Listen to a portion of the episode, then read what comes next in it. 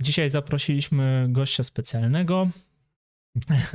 Pan profesor Dariusz Kubok z Uniwersytetu Śląskiego, a także dzień dobry w ogóle. Dzień dobry, witam Państwa. I Witam. także jest z nami e, Dawid Szymborski, magister filozofii, Sząbierski. E, Magister filozofii, mój kolega ze studiów, e, pewnie go już kojarzycie z, no jakoś robiliśmy miesiąc temu stream o poperze. E, Dawid dzisiaj będzie prowadził ten stream, będziemy zadawali pytania, jak też macie pytania, to proszę pisać do nas. I e, my powoli zaczynamy. Czy pięć oglądających, będziemy tak powoli się rozkręcać. Jak coś, to napiszcie w ogóle, czy nas dobrze widać, słychać, czy nie ma przesterów. Dawidzie, o, o czym dzisiaj, dzisiaj będziemy rozmawiać? Dziękuję Filip za oddanie głosu. Dobry wieczór, panie profesorze. Dobry wieczór Witam państwa, państwu. E, Także krótko o naszym dzisiejszym prelegencie. Pan profesor jest dyrektorem Instytutu Filozofii Uniwersytetu Śląskiego, a badawczo zajmuje się przede wszystkim filozofią starożytną, a także e, namysłem nad krytycyzmem. I o czym świadczą jakby e, trzy kwestie. Po pierwsze, e, monografia poświęcona Parmenidesowi z Elei, Prawda i Mniemania. Mówisz, nie wiem, że Filipie pokażesz Tak. książkę? Tak. Książka była nominowana do Nagrody Długosza, także Artur Pacewicz określił ją jako najlepszą książkę poświęconą Parmenidesowi na polskim rynku wydawniczym, także polecamy wszystkim. E, Także druga ważna książka pana profesora to jest Thinking Critically, to jest praca zbiorowa e, po angielsku. No i dzisiaj e, chcielibyśmy się spotkać i porozmawiać o najnowszej książce pana profesora, e, Krytycyzm, sceptycyzm i zetetycyzm we wczesnej greckiej filozofii. Czy, czy mógłby pan profesor na początku tak krótko e, powiedzieć kilka słów o tym, co skłoniło pana profesora do napisania książki poświęconej krytycyzmowi, bo we, na początku wspomina pan profesor o tym, o złożoności zagadnienia, że z jednej strony jest, wszyscy niemalże zgadzają się z tym, że filozofia powinna być, czy jest krytyczna sama w sobie, a z drugiej strony samo to pojęcie nie jest zbyt precyzyjne, jest marginalizowane lub e, redukowane gdzieś tam do jednej koncepcji Kanta, czy też powiedzmy szkoły Frankfurt, frankfurckiej. Także krótko, czy, czy mógłby pan profesor powiedzieć, czym jest krytycyzm i co skłoniło Mhm. pana profesora do podjęcia tych badań? To jest, to jest zawsze dobre pytanie o, o, o powody, które e, skłaniają do napisania, ale tak mi się wydaje, że mm, zazwyczaj książki biorą się z jakiegoś buntu, e, sprzeciwu, być może. e, Chyba w moim przypadku było podobnie. Był to sprzeciw wobec z jednej strony trywializowania tego zagadnienia, z drugiej e, wo- wobec marginalizowania e, mm, problemu. To znaczy, mm, jak gdzieś tak wzmiankuję o tym we wstępie, że kiedy ten, ten projekt się pojawił i mm, niektóre osoby miały okazję się z nim zapoznać, no to e, pojawiały się głosy albo takie, a po co się tym zajmować, to jest oczywiste, tak? Więc to jest taki to był taki argument e, z trywialności. E, A inni mówili, ale po co się tym zajmować, skoro to jest jakieś marginalne zagadnienie, napiszmy coś o Platonie czy em, Arystotelesie albo o e, czymś, co jest albo o kluczowych problemach metafizycznych. Wydaje mi się, że i jedni i drudzy nie mają racji, że- żeby im niejako na złość e, pokazać, że to jest em, niemarginalny problem i nie e, e, trywialny, i nieoczywisty, i jeszcze do tego nie dający się zredukować do jakiegoś jednego wymiaru, że jak ktoś słyszy filozofia krytyczna, krytycyzm, myślenie krytyczne i tak dalej, szczególnie te dwa pierwsze, to kojarzy z jakimś, jakimś stanowiskiem, przykład z Kantem, albo ze sz- szkołą frankfurcką, albo z czymś jeszcze. No więc geneza była, była mm, wyrastała z takiego sprzeciwu naturalnego, myślę. E, Teraz, czy mógłby pan profesor powiedzieć kilka słów o genezie e, terminu krytycyzm, jego takim najszerszym zakresie znaczeniowym, węższym i wymienia pan profesor dwa takie e, fajne terminy jak coś nadkrytycyzm i podkrytycyzm. I, I czy mógłby pan profesor powiedzieć kilka słów o tym, o szerokim rozumieniu krytycyzmu i tak zawęzić do tego, czym jest krytycyzm w takim już Pytasz W sensie- od razu o całą książkę. Tak, tak, ja nie chcę spoilerować. Em, Nie, nie róbmy tego, dajmy, dajmy szansę e, przeczytać e, e, ludziom, e, szczególnie ten rozdział, czy część pierwszą, gdzie, gdzie problem krytycyzmu się pojawia, ale faktycznie e, próbuję jak najbardziej źródłowo e, spróbować rozpoznać, czym jest szeroko rozumiana postawa krytyczna, myślenie krytyczne. Próbuję też wyjaśnić relacje pomiędzy e, e, filozofią krytyczną, krytycyzmem filozoficznym. To są zupełnie różne e, obszary. W każdym razie wychodzę, wychodzę z jednej strony od źródłowego rozumienia krytycyzmu. Tu, tu musimy odwołać się do mm, czasu, greckiego czasownika krino i jego pochodnych i, i, i derywatów. To, mm, czytelnik znajdzie to w, w swojej książce, te analizy e, takie językowe, filologiczne, ale też z drugiej strony mm, postanowiłem przeanalizować e, przynajmniej część literatury, która dotyczy postawy krytycznej, krytycyzmu. Ważne było, dodam, oprócz e, takich klasyków w tym, w tym zakresie, wykorzystać też kapitalne e, rozważania obecne w polskiej tradycji, e, szczególnie szkoły lwowsko-warszawskiej. Um, ponieważ one bardzo w klarowny, jasny sposób przybliżają nam to, o czym mowa. A nawiązując do podkrytycyzmu i nadkrytycyzmu, to, jest, to są terminy, które z jednej strony pokazują niedostateczną postawę krytyczną, a z drugiej nadmierną postawę, czyli jakby e, przesadnie krytyczną. I jak to często bywa, e, tak po arystotelesowsku, właściwy krytycyzm to od- odnalezienie odpowiedniej miary mm, pomiędzy tymi ekstremami, tak mi się wydaje. Przy czym dodajmy, że przez krytycyzm oczywiście nie rozumiemy tutaj krytykanstwa, tylko raczej em, postawę mm, polegającą na zdolności do odróżniania, do osądzania, do wie, wieloaspektowego, o przepraszam, e, e, widzenia danego problemu. Czyli w tym sensie próbuję pokazać, że krytycyzm jest czymś pozytywnym, a nie negatywnym, jak się to często pojmuje. Ja tu mam pytanie z czatu, e, przeczytam. Facebook user pyta, to znaczy nie, nie widzimy, e, jakbyś mógł się przedstawić, e, bo nie wiem kto pisze, ale e, przeczytam pytanie tak. A propos tego, że książki biorą się z buntu, czy pan profesor nie uważa, że w ciągu ostatnich 10 lat krytyczne myślenie w tak ważnej sferze, jaką jest dyskusja akademicka, trochę zanikło choćby w takim potocznym znaczeniu. Natomiast poglądy pewnych filozofów forsowane są w pewnym sensie odgórnie. Jestem ciekawy, co autor miał na myśli, e, o jaką górę mu chodziło. Jeśli chodzi o, to, o tą pierwszą część, e, faktycznie książki, wy- wydaje mi się, bi- biorą się z buntu, sprzeciwu, z polemiki, inaczej mówiąc, z postawy krytycznej. Ano, chodzi o to, żeby krytycznie przeanalizować jakiś problem, czyli rozważyć ponownie argumenty za, przeciw, spróbować spojrzeć na niego, na ten problem z, z, z innej perspektywy. Natomiast czy, jak słyszę, czy mm, akademicka trochę zanikła? Faktycznie częściowo bym się e, zgodził. Nie mówimy to o sytuacji zdalnego nauczania, bo to e, chyba, chyba nie, nie e, autor wspominał o 10 latach. Ale ja myślę, że to się może zmieniać. Z jednej strony proszę zauważyć, że takiej refleksji na temat postawy krytycznej było niewiele, ale coraz bardziej docenia się, ja nie, ja nie mówię, że od razu wprowadza w życie, ale docenia się myślenie krytyczne jako pewną postawę, którą należy kształtować. tak? E, Nie, nie do końca jestem przekonany, czy za e, tymi deklaracjami idą czyny, ale, e, ale kursy myślenia krytycznego stają się w każdym razie popularne, a już od dziesięcioleci są e, popularne na Zachodzie.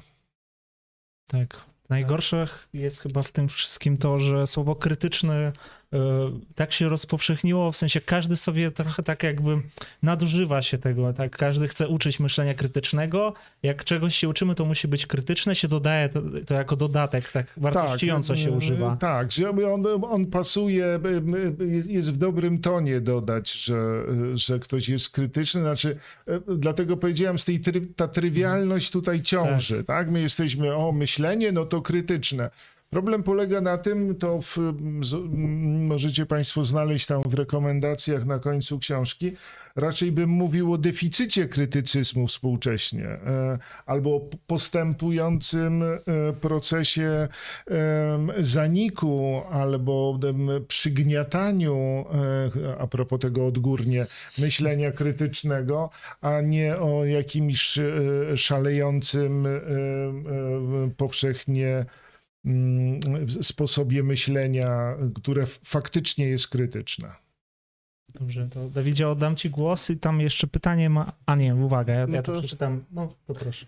Dobrze, to zanim pytanie z czatu, czy mógłby pan profesor pokrótce objaśnić jeszcze sceptycyzm i ten ezoteryczny niemalże termin zetetycyzm? Mhm. Bo e, jak pan profesor przytacza dwa ciekawe porównania w książce, że właśnie sceptycyzm to termin taki but, który pasuje na każdą stopę, albo parasol bardzo szeroki, e, który zakrywa bardzo, zawiera w sobie szeroki zakres znaczenia. Czy mógłby pan profesor pokrótce powiedzieć o genezie i takim rdzennym rozumieniu terminu sceptycyzm i to, czym jest zetetycyzm? Mm. No, znowu jest to problem e, poważny. Jeśli chodzi o krytycyzm, to jeszcze na chwilę nawiążę.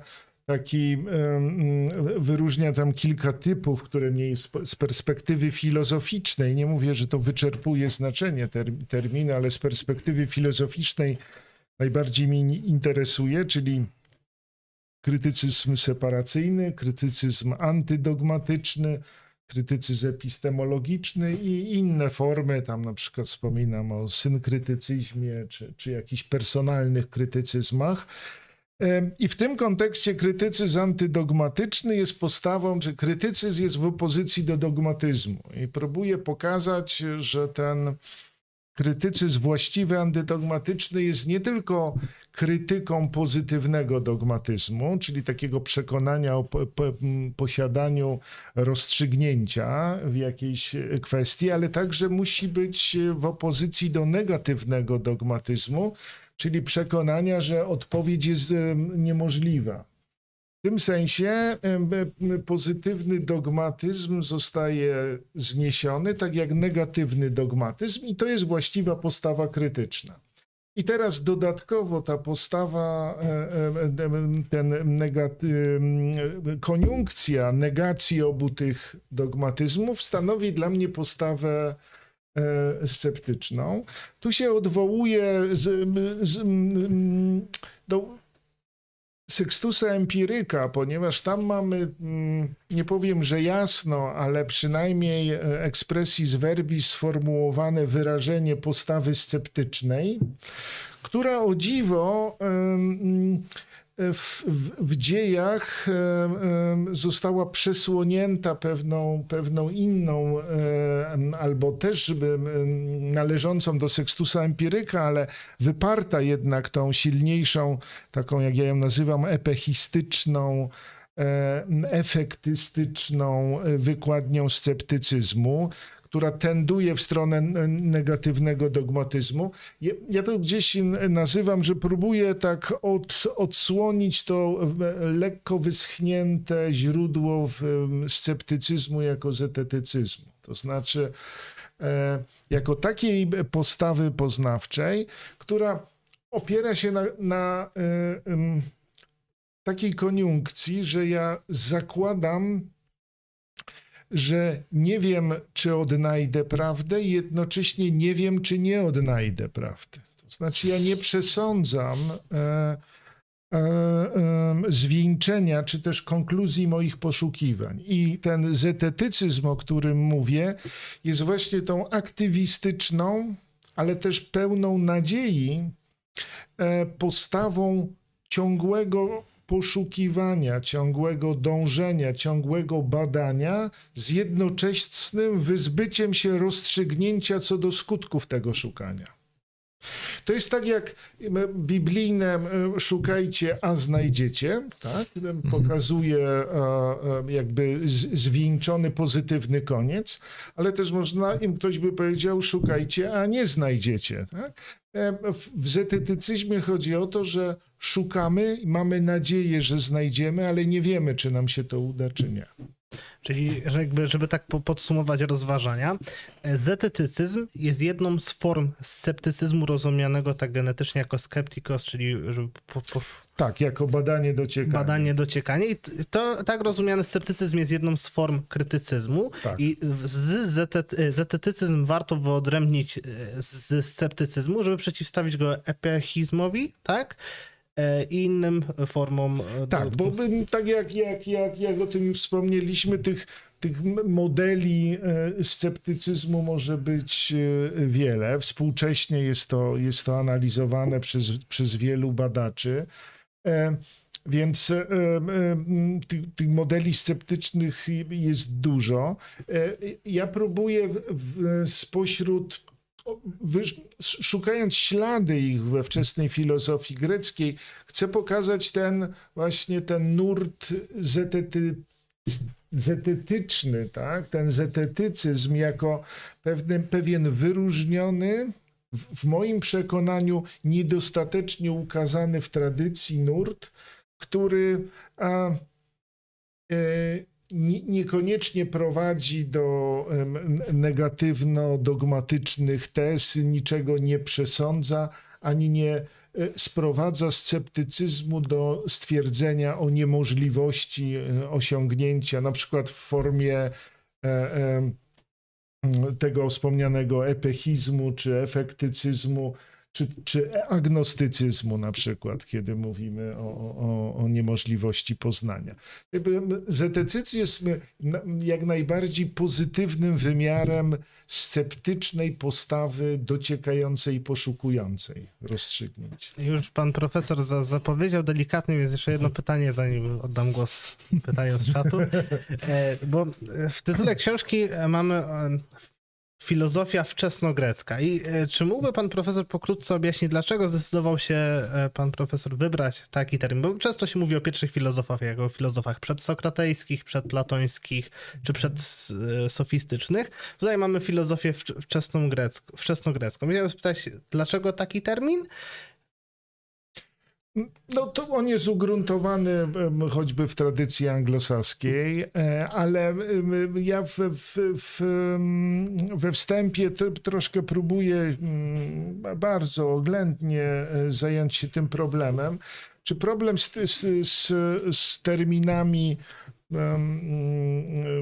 przedsok przedsokratejski, czy przedsokratejska, przedplatońska filozofia, przedsofistyczna też się taka pojawia, pokazuje, że czy to Sokrates, czy to Platon, czy to sofiści e, są jakimiś momentami zwrotnymi w dziejach filozofii. W każdym razie są jakimś istotnym zaburzeniem ciągłości e, e, myśli wcześniejszej.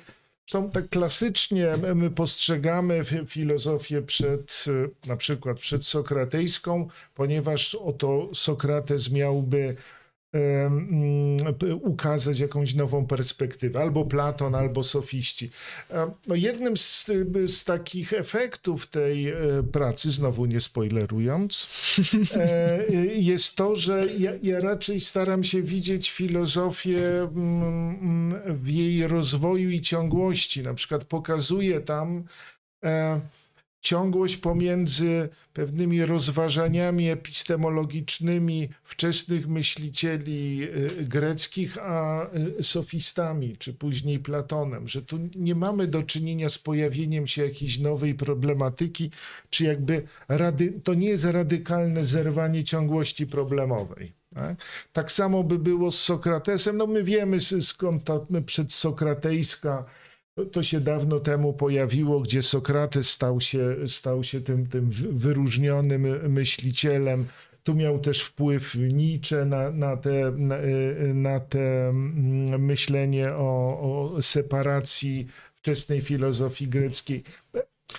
Każdy z tych terminów jest jakoś tam obciążony, ale wydaje mi się, że ten wybór, że wczesna filozofia grecka jest najmniej obciążony, czyli typowe mniejsze zło. Tak. Czyli, że można powiedzieć, podsumowując rozważanie, że stara się pan profesor pokazać taką epistemologiczną perspektywę na pierwszych filozofów, albo nie eksponować jakichś wątków ontologicznych, kosmologicznych, zakresu filozofii przyrody, czy też te...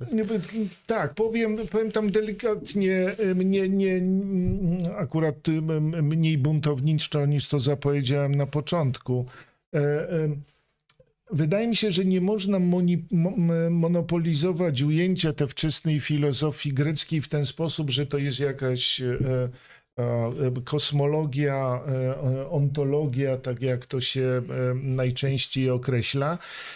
Wydaje mi się, że co najmniej godne uwagi, tak jak starałem się to pokazać, są wątki epistemologiczne i metodologiczne we wczesnej filozofii greckiej. Oczywiście, że my ze względu na stan źródeł, doksografii i tak dalej, no, my, my jesteśmy tutaj y, zubożeni, ale próbując choćby w tej drugiej części dość obfitej, jak Państwo zobaczycie, jeśli chodzi o ilość stron, spróbować pokazać tą wczesną myśl grecką, wczesną filozofię grecką, bo nie, nie całą, dodajmy, myśl tu analizuje, no nie analizuje tam e, liryki, dramatu i tak dalej. Można by to równie dobrze pokazywać. Mnie interesowała filozofia, że te elementy, mm, problemy epistemologiczne są tam co, co najmniej e, e, e, równie ważne, albo jeszcze lżej to powiem, niedostatecznie były dotychczas odsłonięte czy pokazane. Tak, tak bym to widział, więc to jest jakaś próba wypełnienia, ale w, tak samo jak w filozofii, tak w historii filozofii tego uczy krytycyzm, starajmy się nie monopolizować ujęć. No, dopuśćmy in, inne sposoby, inne modele, które odsłaniają nam choćby tą najstarszą tradycję filozoficzną. To ja może jeszcze tutaj w tej chwili ogląda nas 52 osoby. Ja bym poprosił wszystkich o polajkowanie naszego streamu na YouTubie. W ten sposób mamy możliwość dostrzec do większej ilości osób. I, i przeczytam pytanie, które wcześniej pojawiło się. E, czy nadmierny krytycyzm prowadzi do niewłaściwej detekcji sygnały z szumu? Przepraszam, nie wiem, czy dobrze dobrze to jest, e, czy dobrze to rozumiem. W efekcie mamy typ reakcji znany fałszywym alarmem, a nadmiar takich reakcji w efekcie może prowadzić do zaburzeń paranoidalnych. E, sekundę, ja muszę to przeczytać, bo e, nie, na razie nie, nie mam niewłaściwą detekcję pytań. Dobrze, możemy przejść do innego pytania, bo też, też nie za bardzo rozumiem o co ja bym poprosił e, autora o jakby doprecyzowanie pytania, tak. bo ja jakby nie, nie mam pewności, czy ja to dobrze rozumiem. Ja trudno odpowiadać na, na Mhm, e, tak, nie tak, tyle tak. niejasne pytanie, ale na pytanie, Dobrze. które... Myślałem, że jak, jak to przeczytam, to faktycznie zrobi się jaśniejsze. E, Maciek Wodziński pyta, czy według e, pana profesora do zetetystów można zaliczyć Platona? O, panie Macieju, to jest, to jest poważny problem. Były już takie próby, oczywiście Platona, możemy Platona czytać na różne sposoby, jako metafizyka, etyka myśliciela politycznego. W, w, tym, w tym rozumieniu te, te wątki oczywiście są połączone w myśli greckiej, ale były już takie próby i, i ten Platon w, w perspektywie zetetycznej albo y, sceptycznej, rozumianej właśnie w takiej perspektywie poszukiwania, dociekania.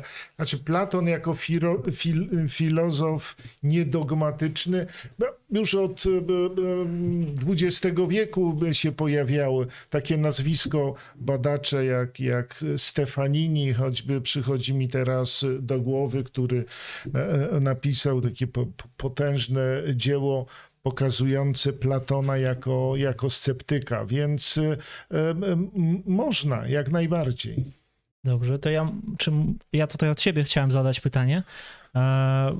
E, mi się to kojarzy, nie wiem czy dobrze, o ta postawa, którą tutaj pan profesor, no nie chcę mówić reprezentuje, bo też nie do końca jeszcze jakby, nie, nie do końca rozumiem, e, dlatego pytam, czy to by można było porównać w jakimś sensie do Rortiego, do jego tak zwanej liberalnej ironistki, czy to jest w ogóle z innej bajki i z inna kategoria, której lepiej tutaj nie używać? Taka postawa krytyczna, która jest. Nie sądzę. E, e, mm, nie wydaje mi się, że tak, tak e, rozumiany zetetycyzm, jak go przedstawiam w, w tej książce, mhm pasuje do postaci liberalnej ironistki,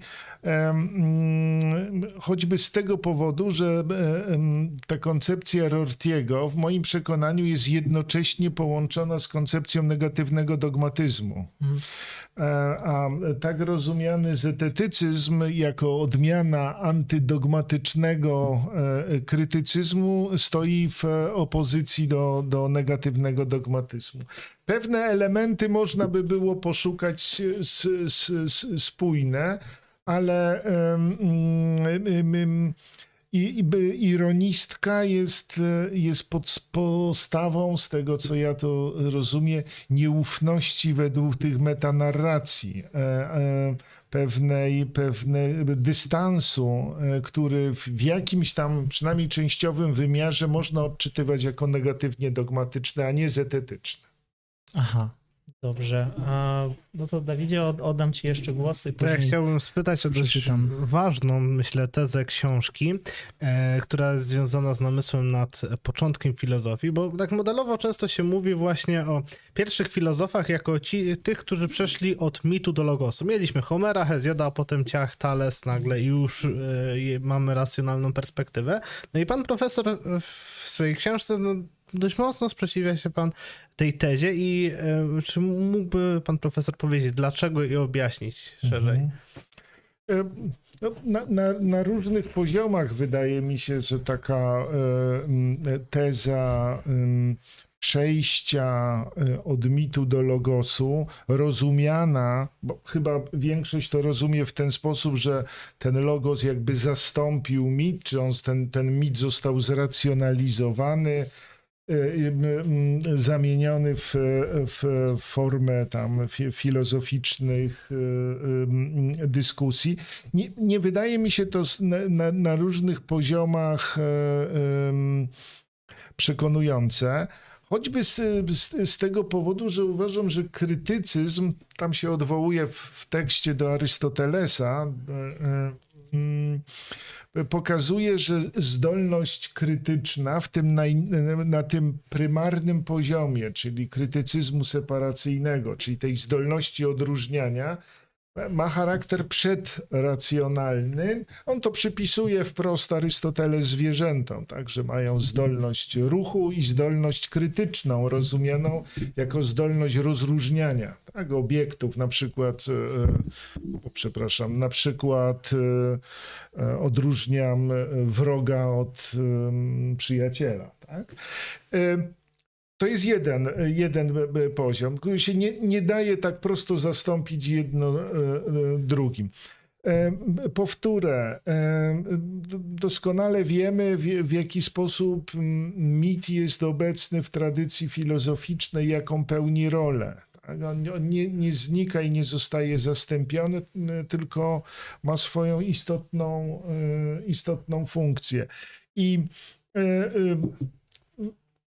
my nie możemy nie doceniać znaczenia mitu, a z drugiej strony nie, nie możemy też przeceniać roli, mm, jakby to powiedzieć, rozumu, który ma skłonność, przynajmniej dla niektórych, do odpowiedzi wyłącznie ostatecznych i rozstrzygających. Tam w, w książce też próbuję, mówiąc językiem współczesnym, pokazać, że ta wczesna filozofia grecka E, podejmowała problem pewności i e, e, można przynajmniej część fragmentów odczytywać w perspektywie falibilistycznej, a nie w perspektywie wiedzy rozstrzygającej i pewnej. Tak? To, to też, to też uczy pokory. To jest jedna z, z takich cech. Ja próbuję pokazać, że Homer, Hezjot to, to są bardzo e, e, z perspektywy filozoficznej ważne e,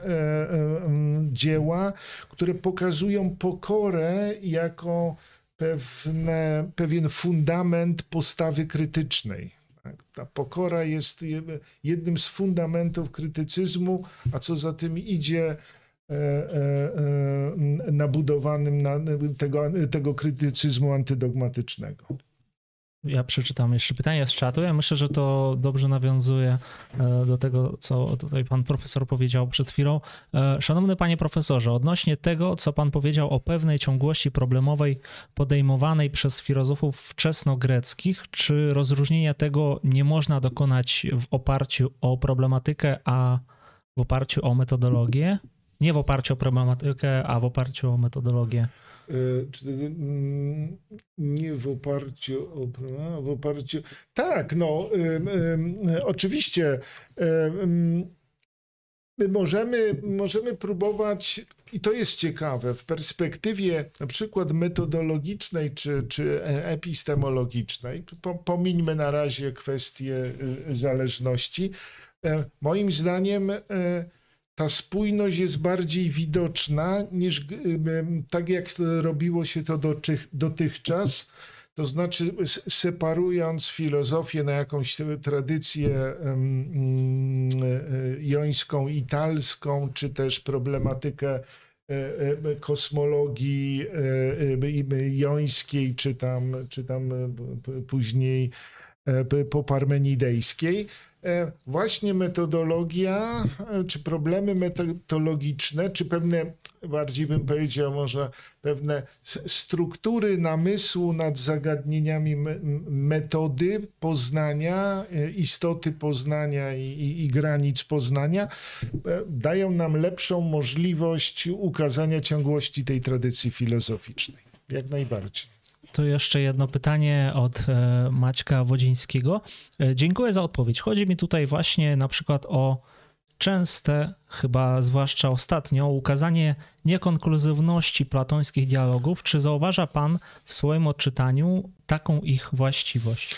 E, tak, no bo często się mówi o tym, że te wczesne dialogi Platona są niekonkluzywne, a później, późniejsze w mniejszym stopniu.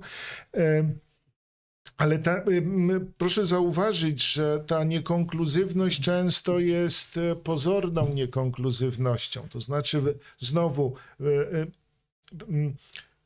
to, że nie mamy jednoznacznej odpowiedzi, to nie znaczy, że nie mamy odpowiedzi. Możemy po prostu przez niedojście do jakiegoś rozstrzygnięcia pokazać, że metoda, e, która leżała u podstaw tego rodzaju dociekania, e, była no, niewystarczająca albo była rodzajem e, myślenia jakiegoś aporetycznego. Znaczy, wydaje mi się, że przy okazji tej pozornej niekonkluzywności jednak jest wskazane pewne alternatywy, a to ma charakter jak najbardziej pozytywny. Więc, no i tu jeszcze jedno trzeba dodać, że no niekoniecznie musimy, bo o tym mówiłem, Platona e, odczytywać. E, można oczywiście, nikomu nikt nie broni takiej wykładni, ale w moim przekonaniu przynajmniej dopuszczalna jest taka wykładnia, która nie czyni z Platona dogmatycznego metafizyka. Ja, ja mam pytanie o współczesnych, ale myślę, że to na koniec bardziej będę zadawał mhm. swoje pytanie. Natomiast jeszcze jest e, nie widzę tutaj znaka zapytania, ale, ale przeczytam. Tomasz e, Ćwiertniak. E, czy zetetyczne, sceptyczno-krytyczne, epistemologiczno-metodologiczne odczytanie greckiej filozofii powinno nas prowadzić do rewizji poglądu o filozofii starożytnej jako egzemplifikacji pragmatyzmu ontologicznego? Paradygmatu. Paradygmatu. Paradygmatu ontologicznego. E, e, Powiem tak, powinno, znaczy ja nie wiem, czy powinno, no, to też to jest też nauka wynikająca z krytycy, nie wiem, co powinno, ale może, e, e, może łagodzić e, coś, co można nazwać monomitycznością paradygmatu ontologicznego. Ja, ja wy, wykorzystuję tam Marquarda, jego pojęcie monomitu, kiedy, kiedy mm, Marquard mówi, że monomity są zawsze złe. Nie, też mi się wydaje, że to jest zbyt. Um, a polimity są zawsze dobre. Wydaje mi się, że to jest zbyt e, stanowcze e, stwierdzenie, ale myślenie krytyczne próbuje wyłamać się z, z, z wszelkiego wszelkiej monomityczności perspektywy. A także w tym kontekście paradygmat ontologiczny no nie jest jedyny. No, doskonale wiemy, że możemy popatrzeć w innej perspektywie na tradycję filozoficzną i na, na tym też polega nasze czytanie filozofów, no, że wychodzimy z, z, z jednostronnego paradygmatu odczytania. Tu, tu, nie ma znaczenia, czy to są Grecy, czy to jest Hegel, czy to jest Kant, czy to jest e, Rorty nawet. Mhm. Czy mogę jeszcze takie pytanie od siebie zadać? E, krytycyzm epistemologiczny. Do nich się zalicza też, do krytycystów epistemologicznych Kant się też zalicza? Czy tak, to, jest... to by, by krytyc, przez krytycyzm epistemologiczny rozumie taką e, ideę, która z, zakłada, że wszelkie rozważania są poprzedzone, są albo powinny, w zależności w jakim modelu mówimy, powinny być poprzedzone refleksją o charakterze epistemologicznym. I to jest, to oczywiście jest takie kantowskie odczytanie. Ono, te, te, ten typ krytycyzmu wziął się z tego właśnie, ma takiego machinalnego e, e, skojarzenia filozofia krytyczna równa się Kant. Ja kiedyś, e, starając się jakiś grant, e, dostałem takie e, recenzję. Oczywiście nie wiem od kogo, ale oszczędzę całości, bo jakoś, moim zdaniem się to do niczego nie nadawało, ale tam było coś, a po co, jak pan chce pisać o filozofii krytycznej, przecież o Kancie już tyle napisano. Znaczy mhm. ten autor w sposób, no bym powiedział, zbyt dogmatyczny, utożsamił filozofię krytyczną wyłącznie z Kantem. Ale dla mnie było istotne to, żeby zobaczyć, czy sprawdzić taką hipotezę, czy aby e, pewne rozważania u filozofów, wczesnych filozofów greckich nie, nie da się e, e, niejako z, rozpatrzyć z innego punktu widzenia. Czy być może e, właśnie część ich rozważań e, kosmologicznych, ontologicznych nie opiera się przypadkiem na refleksji o charakterze metodologicznym czy e, epistemologicznym. Znowu, nie, nie spoilerujemy. Ale jako kandydatów wziąłem tam choćby Ksenofanesa czy Parmenidesa. E, czyli czy te na przykład uwagi Ksenofanesa na temat bogów, na temat e, krytyki różnych wyobrażeń nie są oparte na pytaniach o naturę naszego poznania, granice naszego poznania i tak dalej. Z drugiej strony, czy szczegółowa, e, szczegółowe refleksje Parmenidesa nie opierają się na uprzedniej e, tezie wskazania dwóch dróg badania, czyli de facto na pewnej metodologii, źródłowo nawet e, wziętych. To są hipotezy, które, które analizuję i z tej perspektywy też można, mm, wydaje mi się, ładnie pokazać pewną wspólnotę problemową myślicieli nowożytnych czy współczesnych i tych starożytnych, co jest dla mnie e, e, ważne, bo czytam też Greków e, jako tych myślicieli, których rozważania mają istotny wpływ na obecną analizę problemów filozoficznych. Znaczy, w tym sensie uważam, że Grecy nie umarli, mhm. czyli filozofia grecka nie umarła. Czyli można powiedzieć, że filozofia grecka jak Partenon w Grecji, e, znaczy nasza kultura to jest taki wieczny remont Greków, tak jak Partenon jest wiecznie remontowany. Tak, tak, to też musimy e, e, wiedzieć, tam, tam trzeba też dowozić kamieni, żeby turyści mogli pozbierać, ale myślę, że, że nasza refleksja nad myślą grecką to nie zbieranie kamieni, którzy, tych kamieni, którzy przed chwilą inni rozsypali. Przynajmniej mam taką nadzieję. To ja mam takie pytanie też, nawiązanie do tego, co powiedziałeś. E, Dawidzie, e, właśnie w jakim my jesteśmy teraz okresie, jeżeli chodzi o krytycyzm? Może tak, czy jest jakiś e, nurt krytycyzmu bardziej dominujący niż wszystkie inne? Jest z tych wymienionych wcześniej? Czy można by było jakoś, tak, taki ogólnik, wiem, że to nie, nie, nie można tak za bardzo iść, ale tak najwięcej powiedzmy, jeżeli chodzi o krytycyzm nie wiem. Przyznam się, że nie wiem, nie, nie, nie zastanawiałem się e, nad tym, bo rozumiem, że chodzi o, pytanie w związku z filozofią. Z, z, z, z filozofią tak współcześnie i może tak ogólnie, jak już to pytanie faktycznie może nie da się tak określić, ale czy kultura zachodnia na przykład, hmm. można powiedzieć w jaką stronę w, w stronę jakiego krytycyzmu poszła e, bardziej? E, e, śmiało pan założył, że poszła w stronę krytycyzmu. Co do tego miałbym pewne obawy, czy, czy nie jest tak, że mm, mamy problem z krytycyzmem, bo po czym można poznać, że mamy z czymś problem? Że y, zaczynamy coraz więcej o tym mówić. Tak jak ludzie mają problem z prawdą, to cały czas używają mhm. tego słowa prawdę, to znaczy odmieniają przez przypadki. E, my teraz zdajemy sobie sprawę z, z, z jakby zasadności nauczania myślenia krytycznego. No wiadomo, że na, na nie, nie tylko na filozofii, na różnych e, kierunkach studiów co może świadczyć o tym, że mamy pewien problem z krytycyzmem. To znaczy,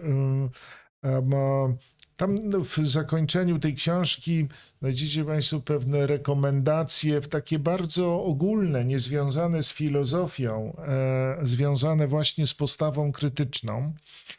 I wydaje mi się, że te rekomendacje wynikają w moim przekonaniu jednak z pewnego mm, no niezbyt optymistycznego oglądu sytuacji, z którą mamy do czynienia dzisiaj.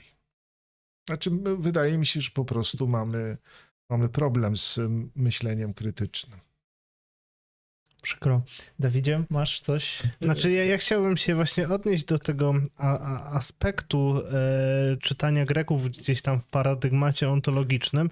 No, w ogóle ten podział na par, paradygmaty, no to, to, to, to zawsze jest, to, to, są, paradygmaty są takie za małe szuflady do za, za zbyt dużej ilości tam zagadnień, ale ja chciałem się spytać o ciekawą sprawę, myślę, która się z tym wiąże, a mianowicie o krytycyzm epistemologiczny i e, pewno, e, pewne rozróżnienie podmiotu i przedmiotu poznania, bo to jest spór, kiedy się do, dokonało to rozróżnienie. E, są różne propozycje, a pan profesor proponuje już coś wcześniej, tak? Znaczy, to próbuję to trochę przesunąć w, w, w perspektywie sugestii badaczy, którzy mówią, że ten początek tam być może jest związany z, z, z Sokratesem, może Platonem, może jeszcze wcześniej się cofnijmy do, do, do Demokryta, Heraklita. Dla mnie tutaj takim bardzo niedocenianym myślicielem, przyznam, wspomniany prze, przeze mnie Ksenofanes. Warto, warto o nim wspomnieć, bo wydaje mi się, że jego, jego uwagi dotyczące sposobów naszego obrazowania świata, sposobów nabywania przekonań, czy e, uświadomienie sobie e, ewalu ewaluacji e, naszych poglądów jest szczególnie istotne. Ja dużo miejsca poświęcam Ksenofanesowi, bo mamy tych fragmentów bardzo mało E, niektóre te fragmenty jakby tendują w, w stronę takich elementów negatywno-dogmatycznych, ale fragment, inne fragmenty z kolei pokazują taką falibilistyczną wykładnię jego poglądów. Ale co najważniejsze, wydaje mi się, że wbrew tym e, próbom usytuowania myślenia e, krytycznego, odwołującego się do rozróżnienia podmiot-przedmiot, albo jeszcze inaczej, do uświadamiania sobie podmiotowych czynników poznania, tak bym to nazwał. Nie wiem, czy to jest precyzyjne, ale niech będzie. E, my, myślę, że to jest wcześniej niż, niż sądziliśmy. Dziękuję bardzo za donate. tak, kiedyś będzie czytanie, że to jest osoba, która prosi nas y, już każdy stream pojawia się pytanie, czy będzie czytanie Platona kiedyś, no ale to w swoim czasie. Rozumiem, że publiczne. tak, tak, takie właśnie na żywo. Dlaczego nie? Chyba nie ma zakazu. Czy... Nie, nie ma, nie ma, nie ma. Jeszcze nie ma zakazu czytania Platona. Ktoś musi tutaj być dobrze obeznany z tą problematyką. Dobrze. Jeszcze chcia, chciałbym e, zadać takie e, pytanie, bo e, jeśli wrócić gdzieś do tego, tej kwestii początku filozofii, o związek początku filozofii z mitem E, i krytyką gdzieś tam e, tego mitu. Czy mógłby pan profesor, bo na przykład jak czytamy choćby e, Gadamera, początek filozofii, to mamy, chcemy coś czegoś się dowiedzieć o Talesie, spójrzmy o tym, co pisał Platon, Arystoteles. Pan profesor tutaj pa, pa, patrzy tak, że spójrzmy na Homera i Hezjoda. Więc, czy, czy kilka słów, mhm. czy mógłbym prosić gdzieś o tych nie no, oczywiste jest, że y, y, Homer i Hesiod nie tylko dostarczając niejako słownika, dostarczyli słownika w, tradycji późniejszej, ale moim zdaniem możemy próbować zrekonstruować e, pewne formy, czy też typy refleksji, typy postaw, e, które są obecne e, u tych e, myślicieli. I dla mnie, ja tu tam na wielu stronach próbuję pokazywać Homera jako tego, który pokazał, i to co ciekawe, nie na przykładzie Odyseusza, ale bardziej Penelopy, e, pewną postawę antydogmatyczną. E, ja się tam odwołuję do, do badań Michel Zerba. Michel Zerba e,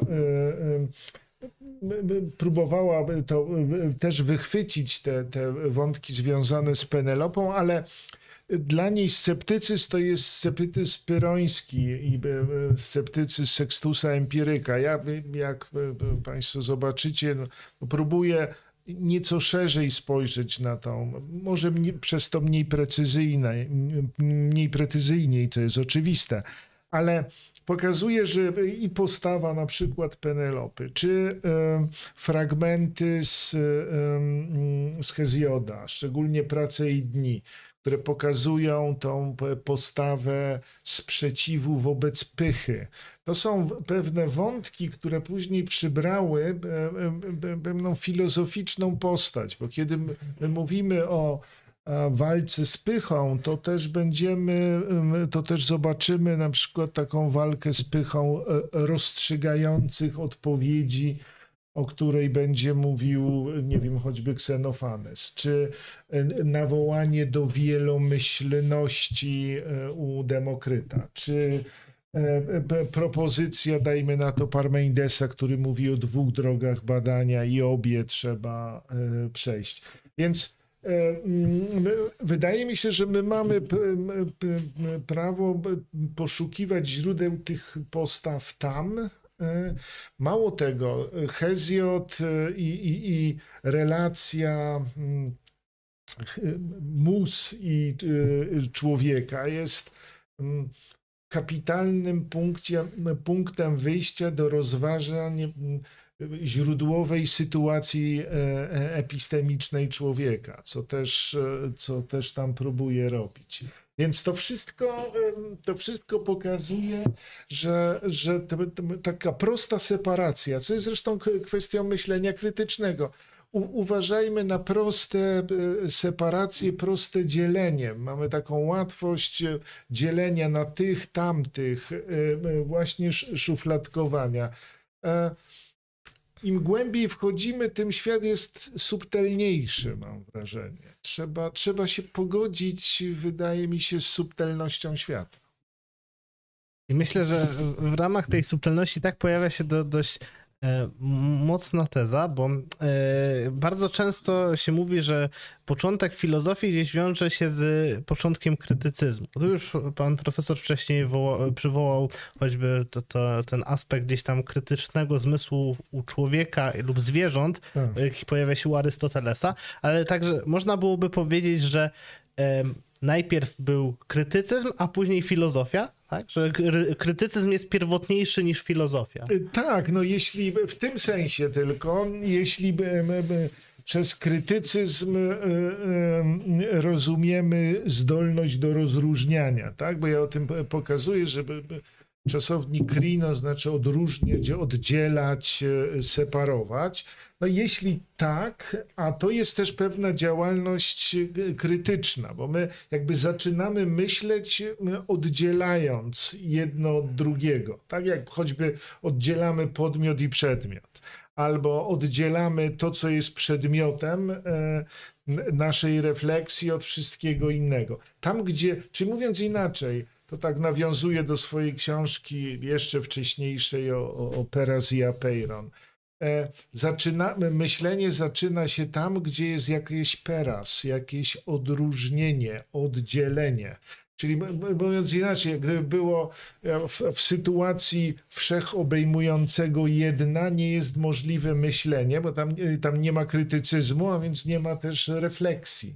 Tak? Musimy dokonać jakiegoś rozróżnienia, oddzielenia. No i teraz w, w takim znaczeniu, jeśli przez krytycyzm rozumiemy krytycyzm separacyjny, to on jest pierwotniejszy wobec myślenia, zdolności, e, e, e, którą określali, określamy jako filozofia, czy w ogóle wszelkich e, wysiłków o charakterze racjonalnym. No ale tylko w tym e, rozumieniu, bo później sprawa się nieco komplikuje, kiedy byśmy chcieli rozważyć zależność między filozofią krytyczną a krytycyzmem filozoficznym. Tak? To o tym to w innym miejscu e, e, gdzieś piszę i pokazywać tak, jak to w dziejach filozofii było robione. Czy krytycyzm jest na- nadrzędny wobec filozofii? To jest jakby też problem, dajmy na to Hegla, który, który analizował to zagadnienie. Tak? Czy, czy filozofia z kolei konsumuje e, krytycyzm, No, ale w takim znaczeniu to byłaby ona tylko negatywnie rozumiana. To jest, to jest oczywiście znowu bardzo subtelne rzeczy, kiedy się im bliżej przyjrzymy, ale źródłowo tak, tak bym odpowiedział, że jest krytycyzm jest wcześniejszy. Ja może jeszcze zadam pytanie o tą kategorię różnicy w filozofii. Gdzie Mhm. ona się pojawiła? Już u Parmenidesa, czy jeszcze wcześniej? Czy u Heraklita już da się doszukać takiej poznawania jako różnicowania, czy różnicy? Ale no mój Boże, no to popatrzmy na Anaksymandra, Mhm. no, na tradycję A, no jońskiej filozofii. No, kiedy mamy e, em, apeiros physis, e, tak, nie, nieokreśloną jakąś naturę, no to powstawanie polega na wyodrębnianiu, czyli na, na Mhm. wy, wy, wy, wydzielaniu z tego, co, co nieokreślone, tego, co, co posiada granice, więc no, A takie może- epistemologiczne rozróżnienie? W sensie poznawanie jako rozróżnienie podmiotowe. Mhm. Rozumiem, że... No, to jest, to jest e, właśnie tu e, moja polemika z, z, z Hewlockiem. Uważam, że, że wcześniej, że możemy o tym mówić e, u Ksenofanesa. Ciekawe są fragmenty, tak polecam Państwu, pism hipokratejskich, ponieważ tam też zagadnienie pewności z, z, innej strony jest też e, analizowane. Zresztą w ogóle wychodzi mi z tego, że e, problem pewności był jednym z kluczowych tematów e, refleksji wczesnogreckiej. Nawet nie powiem, że kosztem, ale nie tylko problem prawdziwości i prawdy, ale pewności. To nie jest tak, że tam Kartezjusz, prawda, czy tam no, wcześniej Augustyn, czy, czy, czy sceptycy e, typu e, Sextusa się tym zajmowali, ale to problem pewności był zdecydowanie na tym wczesnym okresie e, tematyzowany. Ja przeczytam jeszcze komentarz. Pojawił się tak. Maciek Wodziński. Czy wyłonienie się owych podmiotowych czynników poznania łączy się z tezami na przykład Snella o przełomie klasycznym, to jest pojawienia się około VII-VI wieku liryki jako oznaki budzącej się podmiotowości. Tak, tak, to jest, m, to jest teza Snella i, i, i innych. Faktycznie liryka jest, y, jest tu szczególnym typem e, relacji człowieka e, e, z, z, z, rzeczywistością i ten, ten, ten element podmiotowości jest szczególnie ważny. Ja o tym wspominam, tylko nie analizuję tego szczegółowo, ale ma pan rację. E, e, mnie interesował, mnie interesowało przeja jakby przejawianie się tej tezy w, w fragmentach ściśle filozoficznych, ale by było kapitalne, zresztą ja tam zachęcam e, e, innych, żeby te, spróbowali też e, opracować to zagadnienie w odniesieniu do, do liryki i do, do dramatu. Tam myślę, że by byłoby, jest to co najmniej obiecujące, warte, warte podjęcia. Były jeszcze, były jeszcze pozdrowienia od Kaspra. Pozdrawiam serdecznie ciało pedagogiczne i do zobaczenia z O, otworzeniem. ciało pedagogiczne, proszę. Super. E, Masz jakieś pytanie, Dawidzie? Znaczy, Tak, ja, ja się tak zastanawiam, bo często w takich, no, m- m- w podręcznikach takim istotnym aspektem związanym z początkiem filozofii jest anegdota o Thalesie, który ponoć na podstawie długości cienia obliczył wysokość piramidy. E, No i to jest, się wiąże z tak, takim ujęciem matematyki jako czystej, tak? Czy Pewien namysł na, na, nad matematyką, nie w sferze gdzieś tam praktycznej. I chciałem spytać, e, po pierwsze, czy, czy mamy podstawy porządne, by twierdzić, że ta anegdota jest autentyczna, a po drugie, e, czy w ramach tego paradygmatu nowego, który pan profesor pre prezentuje w ramach swoich rozważań nad filozofią wczesnogrecką, czy ma jakieś istotne znaczenie ta anegdota, czy to jest raczej marginalne? No jak, jak to z anegdotami? E, e, Ona oczywiście na takim e, e, poziomie e, pewnej opowieści no, może być użyta w, w dowolny sposób, ale wydaje mi się, że ona próbuje pokazać pewną, pewien typ myślenia e, o, o matematyce, którym, którym e, mieli Grecy. No, dla nich matematyka nie jest e, rozważaniem nad wyabstrahowaną strukturą bytów matematycznych, ale matematyka to tyle co filozofia. My mówimy o rzeczywistości. To jest właśnie pytanie z tym związane, czy Thales, czy ktoś Thalesa mógł poprzedzać? W końcu namysł matematyczny czerpał z wielkiej tradycji egipskiej, od razu założenie. No ależ em, em, em, oczywiście, em, kiedy my popatrzymy na pewne wątki, e, które są obecne i u Homera, i u Hezjoda, no to możemy em, em, cofnąć się i popatrzeć o e, popatrzeć na jakieś e, antecedencje tam tych my, myśli w, w, w, w kulturach wcześniejszych. No, to jest zawsze tak e, kwestia parcelowania i, i, i no właśnie, wskazywania granic, one są potrzebne, bo nam jakoś tam porządkują. Zresztą krino znaczy też nie odseparowywać, ale porządkować. Tak? Po, po, porządkowanie jest jakby działalnością nabudowaną na funkcji e, e, oddzielania i rozróżniania.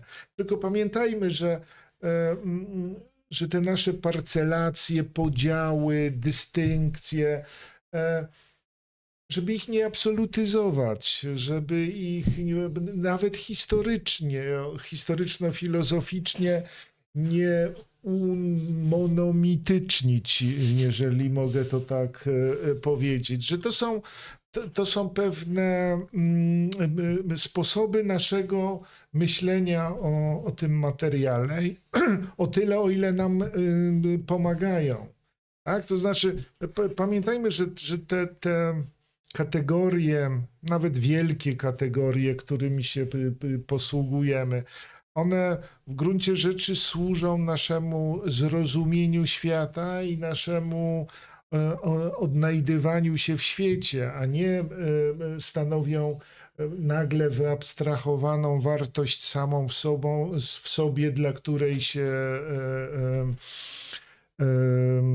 nie wiem, poświęca życie. Tak? Żeby, pamiętajmy, że, że e, oczywiście te pytania dotyczące struktury kosmosu, kwestii szczęścia, życia właściwego i dobrego są ważne, ale te, te nie absolutyzujmy podziałów, które służą nam do zrozumienia świata. I to ja nie mówię teraz w stosunku do myśli greckiej, ja mówię o wszelkich sposobach y, dzielenia i, i, i separowania. Właśnie o takim absolutyzowaniu chciałem zapytać, jak już pytałem o to pytanie teraz o szkołę frankfurską. Czy to jest, y, jaki to jest model krytycyzmu? Bo wydaje mi się, że to jest jakiś negujący, nadkrytyczny model krytycyzmu, aczkolwiek pewnie tutaj ktoś mi powiedział, że to nie, że nie o to chodzi, ale no nie wiem właśnie, chciałem zapytać. Powiem tak, e, znowu e, jakby przypisywanie, bo tu jakby nie chodzi e, w, głównej mierze o to, żeby przy, przypisywać dane, daną szkołę do pewnego typu. Bardziej mi chodziło o odsłonięcie pewnej, ja to tak nazwałem za jednym z autorów, takie odsłonięcie e, logik, logiki naszego, naszych postaw krytycznych. Tak? I w tym, w tym znaczeniu ten krytycyzm separacyjny, antydogmatyczny czy epistemologiczny był dla mnie ważny. Ja nie, nie, nie, nie chciałem dokonywać takiej refleksji nad typami krytycyzmu i teraz szeregować szkoły kto był bardziej krytyczny, kto mniej. No bo, A jednak da się tak zrobić. Nie można, oczywiście nikomu nie, nie, nie, nie bronię. Przecież e, są świetne teksty dotyczące na przykład krytycyzmu Hegla, który był który by stanowczo, ja nie powiem, że dogmatycznie, ale stanowczo by krytykował innych za to, że nie są krytyczni, a dla innych, nie wiem, dla Popera będzie on, będzie on myślicielem, który, który raczej zamykał, a nie otwierał. Więc my możemy sobie przyjąć jakieś tam kategorie i porządkować mm. filozofów, ale jakby nie o to mi chodziło. Mhm, znaczy, mhm. chodziło mi o pewną postawę, jakby elementy tej, tej wewnętrznej struktury krytycznej i spróbować pokazać, czy ta struktura się nie uobecnia jakoś we fragmentach tekstów filozoficznych, bo ja nie chciałem narzucać na tą tradycję tych schematów, tylko przyjąć takie ogólne e, e, e, rozumienia tej, tej logiki krytycznej, i analizować teksty. W miarę na tyle, na ile się da bezstronnie, czy, czy nie odnajdziemy tam jednak tego typu e, postaw, tego typu e, e, jakby sposobów myślenia krytycznego. Hmm. Więc szkoła frankfurcka jasne deklaruje ten, ten, ten krytyczny, ale to jest jakby inny poziom, jakby mhm. inna, inna kategoria. Ja tylko chciałem właśnie to znaleźć takie, taki odnośnik. Mhm. No ale dobrze, bo to jak się czyta teksty o szkole frankfurskiej, to pojawia się ten taki motyw, że że ten krytycyzm jest e, na tyle nieograniczony, że, że, tam nie ma tego stop, nie ma tego celu i że ten, to jest krytycyzm dla krytycyzmu. No, to, to, to, by podpadało przy takim ujęciu, gdyby ktoś chciał to widzieć w ten sposób, no to podpadałoby to pod kategorię nadkrytyczności. Mhm. Tak? Tak jak są ludzie na tyle nadkrytyczni. Ja miałem ten termin, e, e, tam, e, to jest taki zabawny fragment tej książki. Książki też muszą być zabawne czasami. Pisze o zetetycyzmie, jak on funkcjonuje, bo w języku polskim on raczej, raczej słabo, ale w, w, w literaturze anglojęzycznej, który był przynajmniej częściowo był on zawładnięty przez zwolenników na przykład zwolenników płaskiej ziemi, którzy uważali, że sceptycy nie są prawdziwymi sceptykami. No wiecie, no, prawdziwy sceptyk. I teraz bo oni są, e, e, bo oni pochopnie odrzucili te tezy o płas, tym, że Ziemia jest płaska. No więc można, można być nadmiernie krytycznym w tym negatywnym znaczeniu mhm. słowa bycia krytycznym. Tak? Czyli ja, ja wszystko e, krytykuję i odrzucam, nawet te tezy, na e, których uznanie, czy za uznaniem których e, świadczą aktualnie posiadane przez nas przekonania. To jest, to jest postawa dogmatyczna, tak? E, e, że robi się coś wbrew e, istniejącym argumentom. Dobrze, ja jeszcze zadam pytanie, przepraszam, z czatu. Pytanie dotyczące Dostojewskiego. Czy tak, czy tak jak o, o Fiodorze Dostojewskim można mówić, że był filozofem, to tak samo o Homerze, Hezjodzie i Mędrsach greckich? Zależy, jaką przyjmiemy definicję filozofa. No, mhm. to, to, jest, e, to jest też termin, który my możemy wypełnić e, różną treścią. Nie, nie twierdzę, że dowolną, ale różną. Mhm. No, e, w, w, moim przekonaniu, przy, przy tej mojej, moim rozumieniu filozofii, traktuję co najmniej jako, jako ważnych myślicieli, a nawet bym powiedział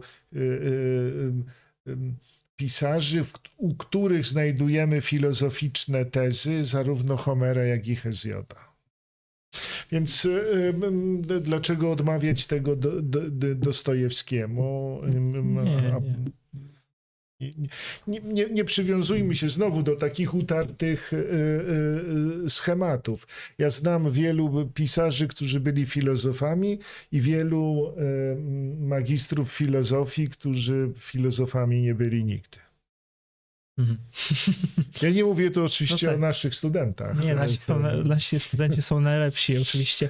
E, Dawidzie, masz jakieś znaczy, uwagi, ja, pytania? Ja, ja, chciałem jeszcze dopytać o ten termin zetetycyzm, bo on na, na różne sposoby funkcjonuje, tak pan, jak pan profesor powiedział, a etymologicznie y, pojawia się, znaczy tak po raz pierwszy pojawia się on u Sextusa Empiryka, czy już wcześniej? Nie, on się pojawia w, w, w znaczeniu y, y, zwykłego szukania, poszukiwania, ale też badania i dociekania, bo ja bym tu, ja bym widział, czy widzę ten termin w tym kontekście, że to jest taki, tak, takie dookreślenie sceptycyzmu, bo proszę zauważyć, że sceptycyzm ja tam definiuję jako e, koniunkcję negacji pozytywnego dogmatyzmu i negatywnego dogmatyzmu. Tak? Czyli e, sceptycyzm to jest odrzucenie zarówno pozytywnego dogmatyzmu, jak i negatywnego dogmatyzmu. Ale na tym można skończyć. Proszę zauważyć, że odrzucenie może być e, rodzajem takiego efektycyzmu, tak? takiego, takiego, takiej postawy e, e, zawieszenia. Tak, do, do tego, do czego choćby o czym pisze w, w późniejszych partiach swojego tekstu Sextus Empiryk, że izostenia prowadzi do epoche, tak? czyli my zawieszamy nasze sądy i jak się okazuje, okazuje się, że jesteśmy dzięki temu szczęśliwi. Czyli tu jest takie rozróżnienie sceptycyzmu jako takiego epechizmu. Ja używam tutaj te, terminu z Montaigne z późniejszej tradycji, ale to jest takie, no, zawieszam, tak? Czyli prowadzi ono takie rozumienie mm, e, sceptycyzmu do jakiegoś zawieszenia sądów, zawieszenia działania do, do, do czegoś takiego. Tymczasem zetetycyzm to jest inna forma e, e, e, sceptycyzmu. To jest negacja pozytywnego i negatywnego dogmatyzmu, ale z jednoczesnym, nie e, epechistycznym zawieszeniem, tylko z, z dołożoną chęcią um, mm, i, i zdolnością do ciąg, dalszego, domyśle ciągłego, poszukiwania, szukania, e, tropienia e, mm, odpowiedzi. Ja to na, na, na zajęciach no, em, panowie potwierdzą, ja to e, Tak. używałem takiego przykładu bajkowego, jak to e, e, rodzice k- m, króli, królowa zazwyczaj, nie wiedzieć czemu w sumie, wysyłają syna, żeby znalazł sobie w świecie żonę. No w sumie lepiej w świecie niż e, na miejscu. I on wychodzi i teraz może albo pozytywnie, dogmatycznie powiedzieć, że znalazł, tak? Albo szukając, bo tak pisze e, Sextus, że w efekcie szukania stwierdził niemożliwość znalezienia. Czyli wraca do domu, mówi, mamo, tato, nie da się jej, znaleźć, nie ma takiej, nie znajdę e, te, tej żony. Albo można nadal jej e, szukać bez rozstrzygania, czy ją znajdziemy, czy nie. No i, i właśnie ten zetetycyzm to jest ta trzecia postawa. Tym sensie odróżniam ten sceptycyzm, tak jak on jest klasycznie rozumiany, jako właśnie e, epechizm czy efektycyzm, czyli na, na przykład po, mówiący o e, izostenii, tak, równosilności, przepraszam, równo, macham rękami i z- przy, No, u, uderzę w mikrofon, równosilności przekonań, tylko e, e, e, o, o poszukiwaniu e, e, takim aktywistycznym i pełnym nadziei poszukiwaniu odpowiedzi. E, Nie liczy się cel, liczy się tylko droga, było napisane. Dziękuję bardzo za wsparcie. Także, czyli e, można tak żartobliwie powiedzieć, czyli czy postawa zetetyczna wiąże się z egzystencjalizmem? Jeszcze raz? Czy, no bo tutaj zostało wyświetlone, że nie liczy się cel, tak, tylko droga. No ja to interpretuję jako nawiązanie do eseju Kami, Mhm. tak, że trzeba sobie wyobrazić Syzyfa szczęśliwym, bo, bo, bo, nie, bo liczy się droga, a nie cel. No i teraz, czy postawa zetetyczna może mieć wymiar taki egzystencjalny? Ma, oczywiście, że ma wymiar egzystencjalny, ale też bym był ostrożny przed takim sformułowaniem, że nie liczy się cel, liczy się droga, bo tu nie chodzi tylko o to, żeby być w drodze, ale em, my- cały czas jest ta próba, to jest właśnie istota zetetycyzmu, tego ciągłego sz- sz- poszukiwania, dociekania, e, pełnego nadziei na to, że się odnajdzie. Nadziei, tak? To jest, ja właśnie taki tekst te, teraz piszę, sceptycyzm i nadzieja, tak? Wbrew temu, co, co jak się najczęściej rozumie sceptycyzm, to jest, je- jest on raczej związany z jakąś formą beznadziejności, tak? A tutaj mówimy o, o nadziei, czyli ja ja z nadzieją szukam, ale ja nie wiem, czy odnajdę i nie wiem, czy nie odnajdę.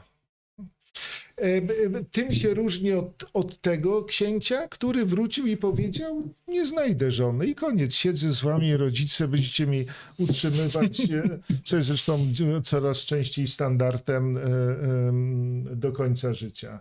Nie, nie opuszczę tego domu.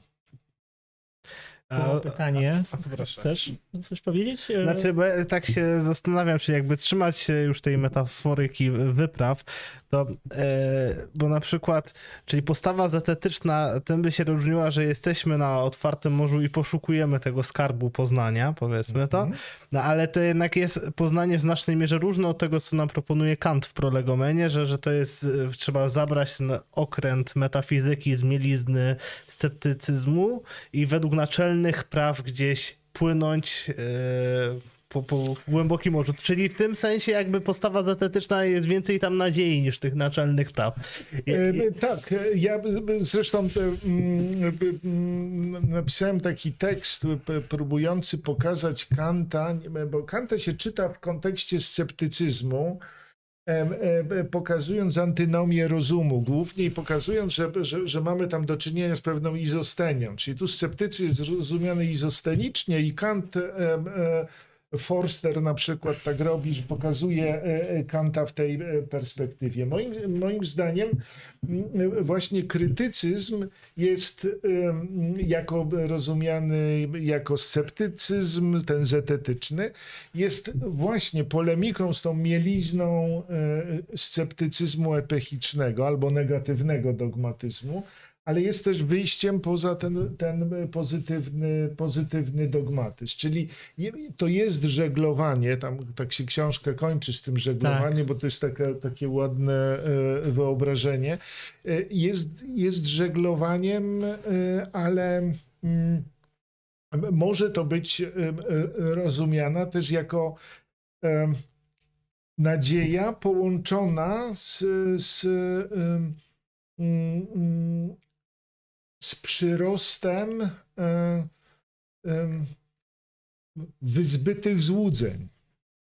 To jest jedna z takich definicji filozofii, że filozofia to jest powolna utrata złudzeń. Ja, ja to często, je- często powtarzam. Ale to jest za mało. Filozofia nie tylko ma uczyć wyzbycia się złudzeń, ale w filozofii jest nadzieja. A dlaczego? Jezus Maria, teraz powiem bardzo górnolotnie.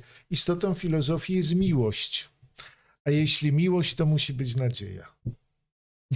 Matko Boska. Czyli jednak musimy to czytanie uczty zrobić. Czyli e, bo to jak już wy- wyszedł ten wątek, chciałbym dopytać o, bo to e, po- posługuje się pan profesor takim bardzo ciekawym e, określeniem, że filozofia ma charakter erotetyczny. Tak. Bo rozumiem, że to jest neologizm pana profesora. Nie, tak? nie, to jest, to jest dość, to jest znany termin, właśnie nawiązujący do uczty, y, y, y, y, że jest istotą filozofii jest Eros. miłowanie, miłość, tak? Y, y, I w, i w tym sensie d- dla mnie jest to oczywiste, że, że ta miłość, która jest zawarta w filozofii, nie, nie, nie może być jednocześnie, nie może jednocześnie przekreślać nadziei. To ja przeczytam jeszcze pytanie, czy dobry e, student filozofii może być filozofem? Tak, może być, mamy wiele Musi tam przykładów. jest. Czy dobry student filozofii Musi musi, być. być. filozofem? No, nie musi, ale może. No to zależy, no jak student filozofii jak przychodzi na pierwsze zajęcie, to on nie jest filozofem, a jest studentem Tak, filozofii. E, Nie, e, nie musi być w każdym razie. Przeczytam drugie pytanie. Maciek Wodziński. E, Czy w takim razie postawa zetetyczna nie grozi epistemologicznym regresem w nieskończoność? E, Żeby jakoś w świecie działać, trzeba podejmować decyzje, a więc gdzieś trzeba postawić kropkę. Słusznie, panie Macieju. To, co my mówimy, mówimy o pewnych przekonaniach, na e, pewnych e, teoriach, e, kiedy my ob- obejmujemy, czy ograniczamy się do, do, do, do tych ogólnie kwestii teoretycznych. W praktyce no, dokonanie, dokonanie wyboru jest pewnego rodzaju rozstrzygnięciem. Tak? E, To jest jakby, e, zdaje, zdajemy sobie sprawę z tego, że e, my możemy zetetycznie szukać odpowiedzi, ale w praktyce musimy podjąć decyzję albo albo. Tak? Czy na przykład, no dam, e, i, i jakby to, o czym cały czas mówiłem, to jest ten wymiar teoretyczny, tak? Teraz do tego dochodzi to, o czym mówiliśmy przed chwilą. To jest tak, jak ktoś by, nie wiem, nawiążę do sytuacji obecnej, e, e, cały czas zastanawia się i zetetycznie poszukuje odpowiedzi na to, czy się szczepić, czy się nie szczepić to w sensie praktycznym on nadal się nie szczepi, czyli do, doko, dokonał e, wyboru. Tak? To, to nie jest tak, że on powie, a jak będę miał ostateczne uzasadnienie kwestii szczepień, e, to wtedy się zaszczepię, ponieważ e, ja wymagam uzasadnień kompletnych, czy też ostatecznych, a nikt nam w życiu nigdy ich nie dał. No, no, nie oczekujmy. To jest tak, jakby oczekiwać, że, że, że królewna Śnieżka przyniesie nam worek pieniędzy. No, musimy dokonać wyboru w, e, w perspektywie oceny, krytycznej oceny, dostępnej nam aktualnie wiedzy, bo innej nie mamy, i przemyślenia tego, co jest dla nas korzystne, a co nie. No więc ma pan rację, w, w, w, w praktyce dokonujemy wyborów. Dobrze. E, Dawidzie, masz jakieś pytanie jeszcze? Tak, ma, mam dużo pytań, znaczy, ale nie, nie, wiem, czy, czy mamy dużo czasu, ale.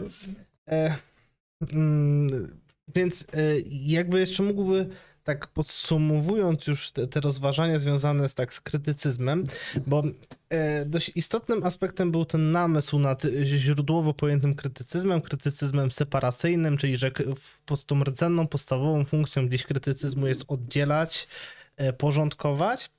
E, następnie też mówiliśmy o krytycyzmie antydogmatycznym i krytycyzmie epistemologicznym. E, krytycyzm epistemologiczny już pokrótce był scharakteryzowany jako pierwotny namysł nad przedmiotem poznania, tak? Czyli najpierw postawiamy sobie pytania, co mogę wiedzieć, a potem badamy. A czy mógłby jeszcze pan profesor pokrótce doprecyzować, kryty, czym jest krytycyzm antydogmatyczny i w jakich wariantach może być on zbieżny z krytycyzmem epistemologicznym, a w jakich wariantach nie może być? E, no, to jest już bardzo szczegółowe pytanie. Ten antydogmatyczny, e, jak wspomniałem, jest to e, jednoczesne zanegowanie pozytywnego dogmatyzmu i negatywnego dogmatyzmu, ale to wcale nie musi się wiązać z tezą o prymarności rozważań epistemologicznych w stosunku do innych. Tak? Y, więc one jakby te krytycyzmy się krzyżują y, i warto, warto sobie zdawać sprawę, że tak rozumiany ten, ten krytycyzm antydogmatyczny y, jakby jego istota przejawia się w, w, w odparciu jednego i drugiego dogmatyzmu, ale niekoniecznie przesądza formy, czy formę zrealizowania się tego odparcia, jeśli mogę to tak e, nazwać. Tam jeszcze było, mi się teraz przypomniało, e, wcześniej pan pytał o ten pojęcie kryzysu, tak? bo to jest też, też dla mnie interesujące i taka rekomendacja tam się pojawia, że Źródłowo ten związek pomiędzy terminami kryzys i krytycyzm jest, jest, wydaje mi się, dość jasny. I proponuję takie rozumienie też krytycyzmu jako e, e, postawa e, czujnego utrzymywania się w stanie kryzysu. Tak? To znaczy, że być krytycznym to być e, e, E, czujnym na utrzymywanie w sobie pewnego, pewnego, e, pewnego stanu kryzysu, jako takiej umiejętności, e, nie wiem jakby to nazwać, teraz mi do głowy przychodzą strasznie dziwne terminy, takiego transcendentalnego odklejania się. Ja, ja tam wykorzystuję jednego z polskich badaczy, który mówił e, o, o tym, że krytycyzm to jest umiejętność odklej, od, odklejająca się. Tak? Dogmatyzm jest przyklejeniem, to tu mamy, mhm. ale my, nie chodzi też o to, żeby się zupełnie od, odkleić. W tym sensie e, e, użyłem tego słowa transcendentalne odklejanie się. Tak? To jest ten, ten kryzys może być dla nas formą właśnie zetetycznego poszukiwania, czyli warto być, warto być czujnym i e, cały czas podejrzliwie na siebie patrzeć, czy ja się za bardzo do czegoś nie przykleiłem, albo czy się za bardzo czegoś nie odkleiłem. Być może trzeba się odkleić, albo być może trzeba się przykleić, ale ten, ten czujny kryzys e, w takim związku myślowym wydaje mi się tak terapeutycznie pożądany. Hmm. Czyli z jednej strony, żeby. Czyli tak istotą jest to, żeby zachować gdzieś miarę tego krytycyzmu. Tak, tak. tak. No i w, również w tych, w tych aspektach e, e, związanych z, z, z przyklejaniem się. Ja mam kilka pytań z czatu. No, e, Piotrek pyta, czy filozofię możemy postrzegać jako metodę badawczą? Oczywiście, że możemy. No, filozofia e, posługuje się różnymi metodami. To, to może następne pytanie, bo to, to jest, no... E, raper do piachu, użytkownik z takim e, imieniem, już nie pierwsze pytanie. Mamy pytanie, e, mam pytanie. Czy sceptycyzm w Akademii wy, wyewoluował z poglądów Platona, czy sceptycy z zewnątrz zamknęli usta platonikom, e, że nie mogli oni dociekać? Mhm. Rozumiem o co chodzi. No, sprawa jest oczywiście złożona. To jest kwestia choćby interpretacji Ainezy Demosa, czy on był e, platon, platonikiem, e, e, czy jakby istotą jego filozofii była polemika. E, To, że Akademia Platońska e, b- przesunęła się w stronę tej refleksji sceptycznej, e, tu dodajmy, musielibyśmy się głę- głę- głęboko zastanowić, jaki rodzaj e, e, sceptycyzmu, e, z jakim rodzajem sceptycyzmu mamy do czynienia, bo część, czy duża część tych tak zwanych akademików, co zresztą Sextus pisze, to są po prostu negatywni dogmatycy czyli ci, którzy przesądzają, przesądzają niemożliwość e, e, znalezienia. Pytanie jest ciekawe mm, i to by mm, to już próbowano pokazywać, jak to się stało, że ten pla, platonizm e, przeszedł w tą fer, formę mm, filozofii akademickiej. E, To jest z kolei związane z tym, jak my czytamy tego Platona, czy kim on, kim on dla nas e, jest. E, W każdym razie pol- polecam lekturę, bo to już stanowiło przedmiot refleksji badaczy. Święty Judasz pyta: Dobry wieczór. Nie jestem filozofem i niestety oglądam dopiero od 10 minut i mam takie rozterki. Czy określenie eurosceptyk nie jest w zasadzie komplementem przez przeciwników, gdyż sceptycyzm to zdrowe podejście w nauce, aby wątpić, a nie brać wszystkiego bezkrytycznie?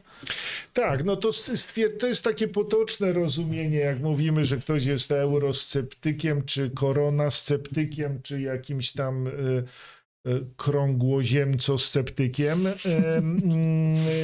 Bo bo to, to znaczy, że my coś podważamy, tak? Albo coś poddajemy w, w, w wątpliwość. Tak, w, w- tym sensie eurosceptyk to jest jako eurozetetyk, to byłby ten, który trzeźwo rozważa i poszukuje rozstrzygnięcia prawdy na temat Europy wspólnej. To każdy powinien, każdy powinien, wydaje mi się, mm, doceniać wartość myślenia krytycznego. No tu jest ono, to, to jest taka, taka zbitka, czy to użyte użycie y, terminu sceptycyzm wyłącznie w, w charakterze negatywnym, podważającym albo w najlepszym wypadku poddającym wątpliwość. A jednak mo- moim przekonaniu, przynajmniej te, część rozumienia sceptycyzmu to, to pozytywne y, do, dociekanie i szukanie. Więc nie ma charakteru pejoratywnego. I tu jest pytanie takie bardziej szczegółowe już. Ja myślałem, że to w ogóle, Dawidzie, może ty, ty napisałeś, bo y, pytają, jaka jest relacja między zetetyzmem a falibilizmem? Gerald z Riviera. Miałem takie pytanie przygotowane, ale... No właśnie. Mm, y, y, Powiem tak, e, żeby tu nie, nie, nie, nie zanudzić, bo to jest bardzo szczegółowy. Falibilizm zakłada istnienie wiedzy bez pewności, mówiąc najkrócej. I e, mo- m, możemy mówić o stanowiskach, które są e, formami zetetycyzmu i falibilizmu. E, To, to jest jakby kwestia e, sposobów, e, ważny to jest zresztą problem, rozumienia statusu wiedzy w filozofii wczesnogreckiej, bo kiedy my przyjmujemy taką wiedzę o charakterze episteme, e, to musimy sobie zdać sprawę, że myśliciele, tacy jak na przykład Ksenofanes, e, e, mówili o wiedzy doksalnej i ta wiedza doksalna ma charakter, wydaje się, falibilistyczny. Więc tu by, tu by trzeba było teraz szerzej doprecyzować tę kwestię, ale ważne to jest pytanie faktyczne, faktycznie, jaki tam standard wiedzy w tej wczesnej filozofii był e, e, a, a, akceptowany. Czyli, e, że, żeby, bo nie jestem pe pewien, czyli rozumiem, że falibilizm jakby kwestionuje model epistemę? Tak, wiedzy, w każdym razie wiedzy pewnej i, i rozstrzygającej. Czyli falibilizm zakłada, że że wiedza, może istnieć wiedza bez pewności. Czyli wiedza, no jak, jak sama nazwa wskazuje, omylna. Tak? Niektórzy powiedzą, no znam takich e, e, sceptyków współczesnych, co to w ogóle jest za, e, za termin. No wiadomo, że jak, jak może istnieć wiedza bez pewności. Tu jest jakby cała kwestia sprowadzona do tego, że obniżamy kwestię, aby uratować niejako wiedzę, obniżamy jej standardy. Mhm. Czyli tak, e, e, nie wiem, czy to powiedzieć, ale niech będzie. Ten książę, ten szczególnie, który był sceptykiem, tym akademikiem, który wyszedł i powiedział, a nie ma, e, nie jest możliwe znalezienie tej narzeczonej, mógłby falibilistycznie obniżyć standardy swoje, które ma. I uznać, że mhm. przy tych niby niższych standardach ja akceptuję taki rodzaj narzeczonej.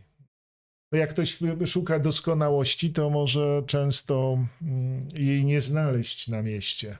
Tak, tak, tak. Ostatnio przeczytałem taką bajkę o robocie, który właśnie szukał sobie idealnej E, robotki i, i, i, tak by został zaprogramowany, żeby znaleźć i miał 300 kandydatek i nie znalazł tej idealnej, bo był tak zaprogramowany, że całe życie aż tak robotki go rozebrały na części.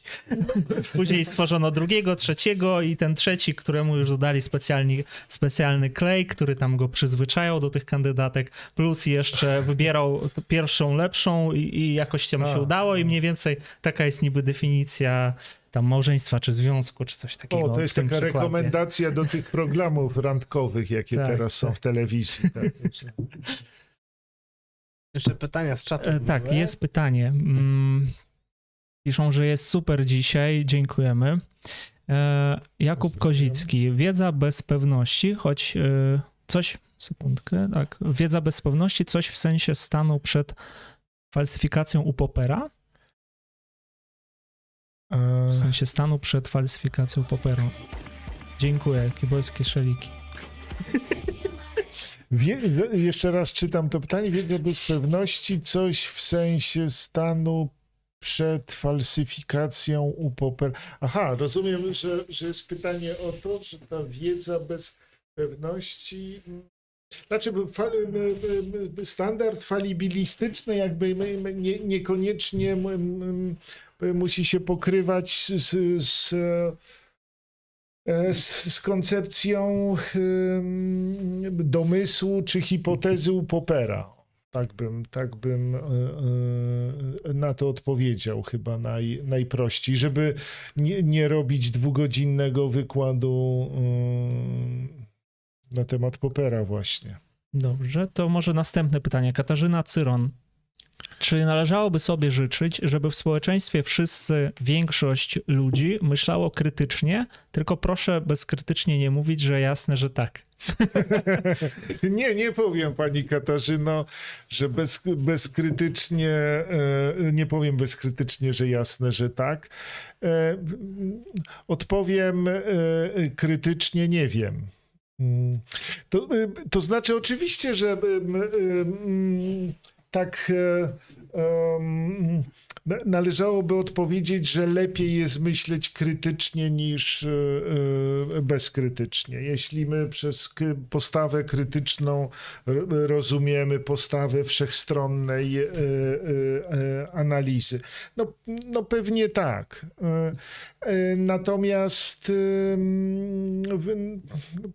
zakładamy, czy wysoce prawdopodobne jest dla mnie to, że myślenie krytyczne jest e, rodzajem e, czegoś, co, czego my pożądamy, no, a nie co, co posiadamy. To już, to już e, mówi Pani o jakimś science fiction dla mnie zupełnie. To następne pytanie. Dagon pyta, e, czy pan profesor mógłby skomentować opinię profesora Dragana, że filozofowie starożytni to byli w gruncie rzeczy fizycy? Opinia ta wiąże się z przeświadczeniem, że wartość filozofii jest znikoma.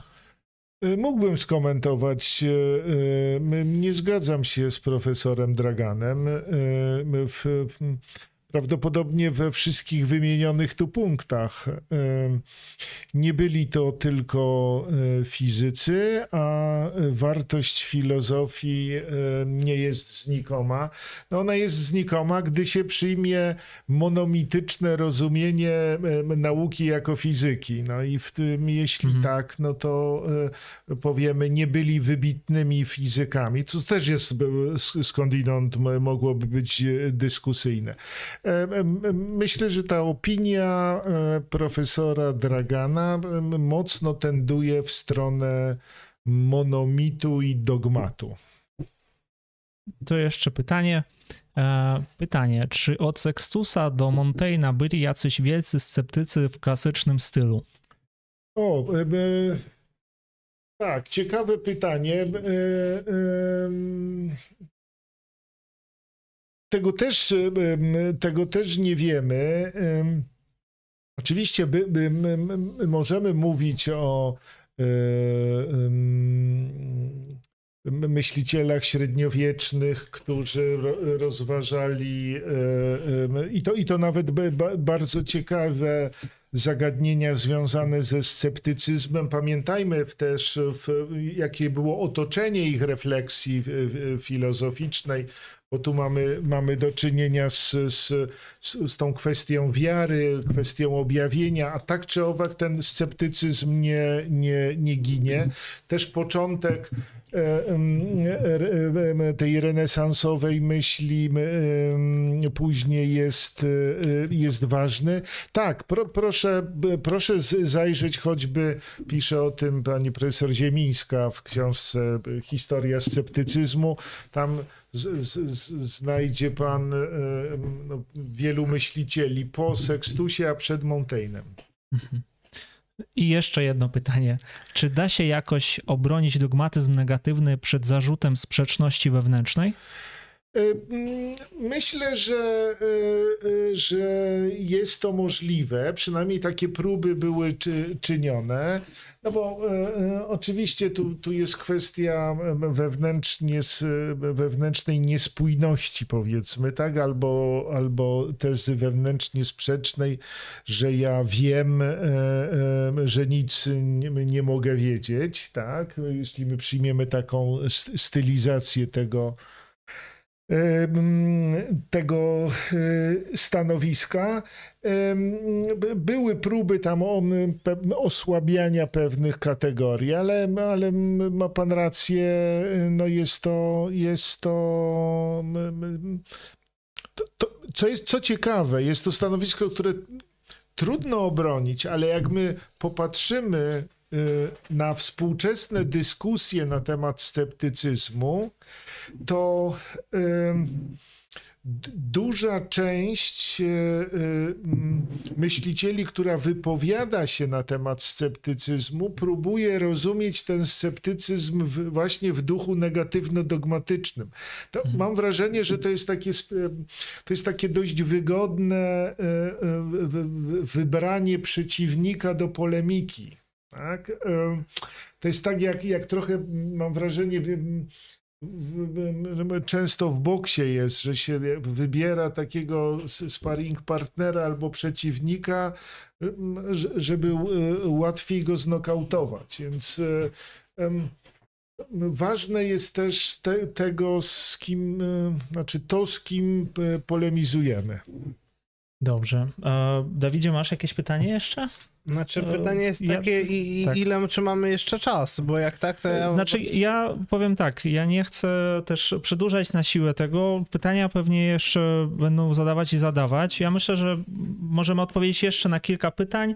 E, Tak, Tak. Jak to na najbardziej. początku e, chętnie bym spytał o taką kategorię synkretycyzmu i czym się ona różni od synkretyzmu?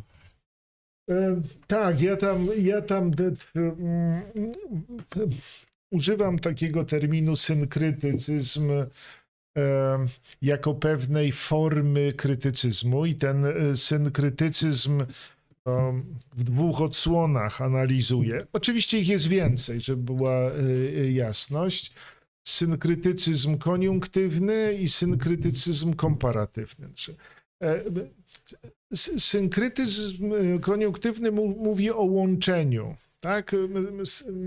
O- Mówimy tu e, o co się z czym łączy, co się, co się przeciwieństwo diakrytycyzm oddziela. Tak? Zwróćcie Państwo uwagę, że filozofowie greccy kwestie kosmologiczne, moim zdaniem, właśnie widzieli w perspektywie e, koniunkcji synkrytycyzmu i diakrytycyzmu, tak? Co się łączy, co się rozdziela, tak? Czy na przykład podstawowe elementy u Empedoklesa, czy atomy u Demokryta łączą się rzeczy i rozdzielają.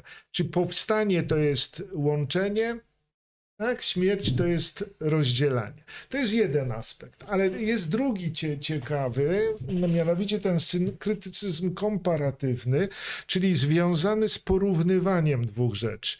Ja tam y, też, no to już neologicznie wyraźnie używam takich terminów isosynkrytycyzm i ameinosynkrytycyzm, czyli mówiąc inaczej, porównanie dwóch na przykład przekonań, Isosynkrytycyzm mówi, że one są równe pod względem na przykład ep- epistemicznym czy pod względem pewności, a ameino zakłada, że coś jest lepsze. E, Po co ja to robię?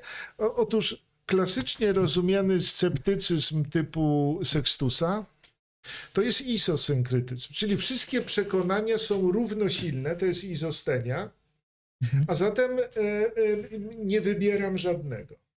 A meinosynkrytyzm zakłada, że jedno przekonanie, twierdzenie jest lepsze od drugiego, ale niekoniecznie musi być najlepsze. I tu pokazuje, że filozofia to nie, niekoniecznie poszukiwanie tego, co najlepsze, ale wystarczy w tym falibilistycznym świecie być ameinosynkrytycystą, czyli szukać tego, co lepsze. Tu akurat podobieństwo powiedzmy do e, Popera. Tu myślę, że on by się pod tym spokojnie podpisał. Czyli tak jak e, mm, bardzo pięknie to napisał Ksenofanes, gdyby ludzie, nie, e, gdyby Bóg nie wynalazł miodu, to ludzie myśleliby, że figi są najsłodsze. Tak? To jest bardzo ładny przykład, że my możemy znaleźć coś lepszego niż to, co, niż to, co mieliśmy. I, I to jest właśnie mm, efekt porównania i uznania lepszości. Ale tego by już klasyczni sceptycy nie uznali. A w tym, e, w, w tym zetetycyzmie, rozumianym, e, przepraszam za to żonglowanie terminami, rozumianym jako ameinosynkrytycyzm, jest to możliwe. I, I wtedy e, e, filozofia jest poszukiwaniem lepszych rozwiązań. Ale co najciekawsze, co mi z tych analiz też wyszło, że to lepsze nie musi być koniecznie rozumiane e, w sensie epistemologicznym, tylko w sensie pragmatycznym. Istnieje taka, wydaje mi się, możliwość, ją by jeszcze trzeba było przeanalizować, że filozoficzne poszukanie lepszości tam u źródeł miało charakter pragmatyczny, że oni byli pragmatystami jako ameinosynkrytycy. To jeszcze pytanie. e, Znajomy, znajomy mi opowiedział o bardzo niekompetentnej wykładowczyni filozofii na Politechnice Śląskiej. Twierdziła, że Wolter był sceptykiem przez swój deizm, agnostycyzm, czy to nadużycie.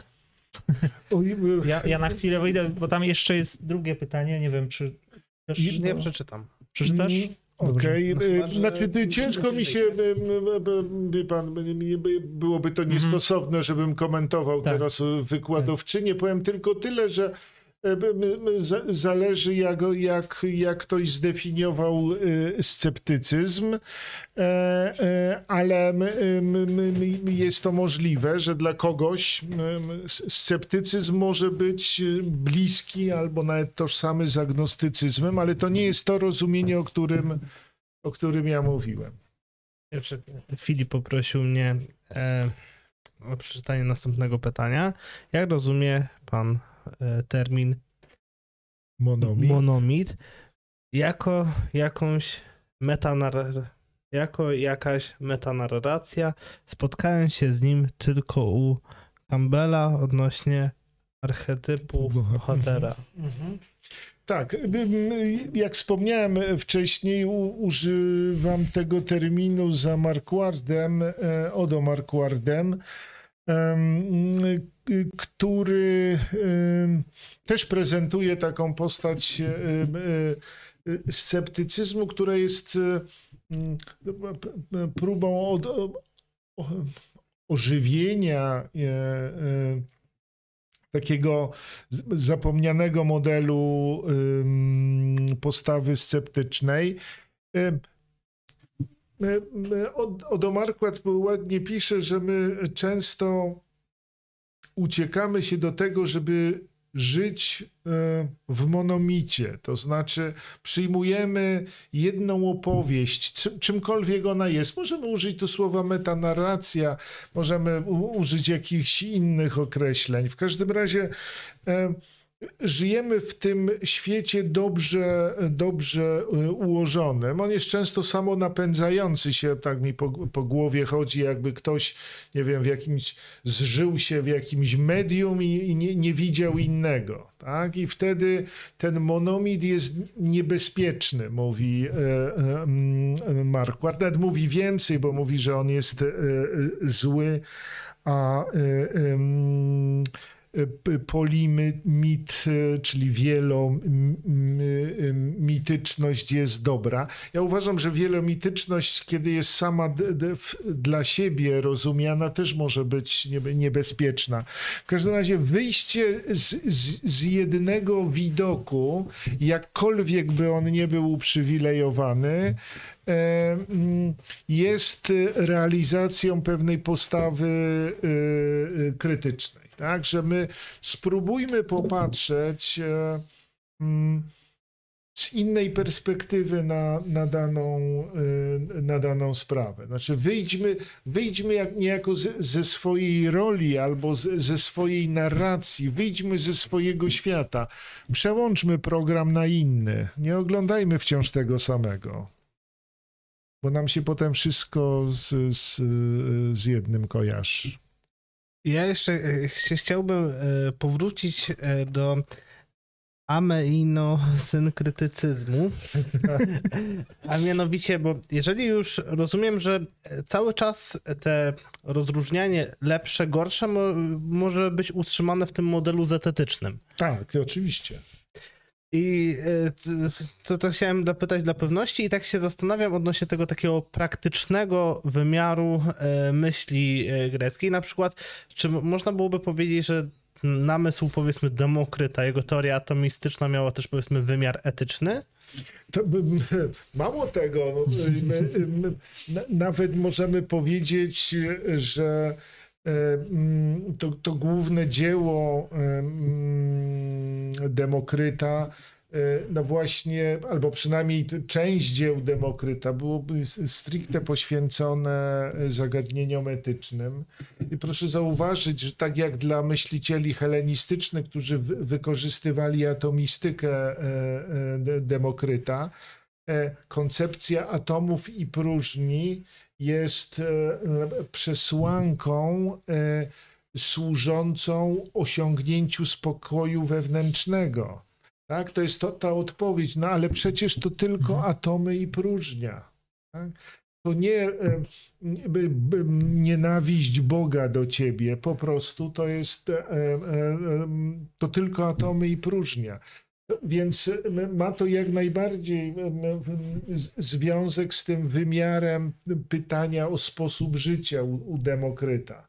Zresztą my, my zupełnie niepotrzebnie próbujemy radykalnie odcinać ten as, aspekt y, y, refleksji na temat y, sposobów życia, y, na temat modeli życia szczęśliwego i traktować jako do, do, dodatek do, do refleksji ściśle kosmologicznej. Tak nawiązując tam, e, my, my nie znamy tych, tych fragmentów, ale pro, proszę zauważyć, nawet w tych, które mamy u Demokryta, u Heraklita, u innych. Tam, tam znajdujemy pewne, pewne wskazówki co najmniej.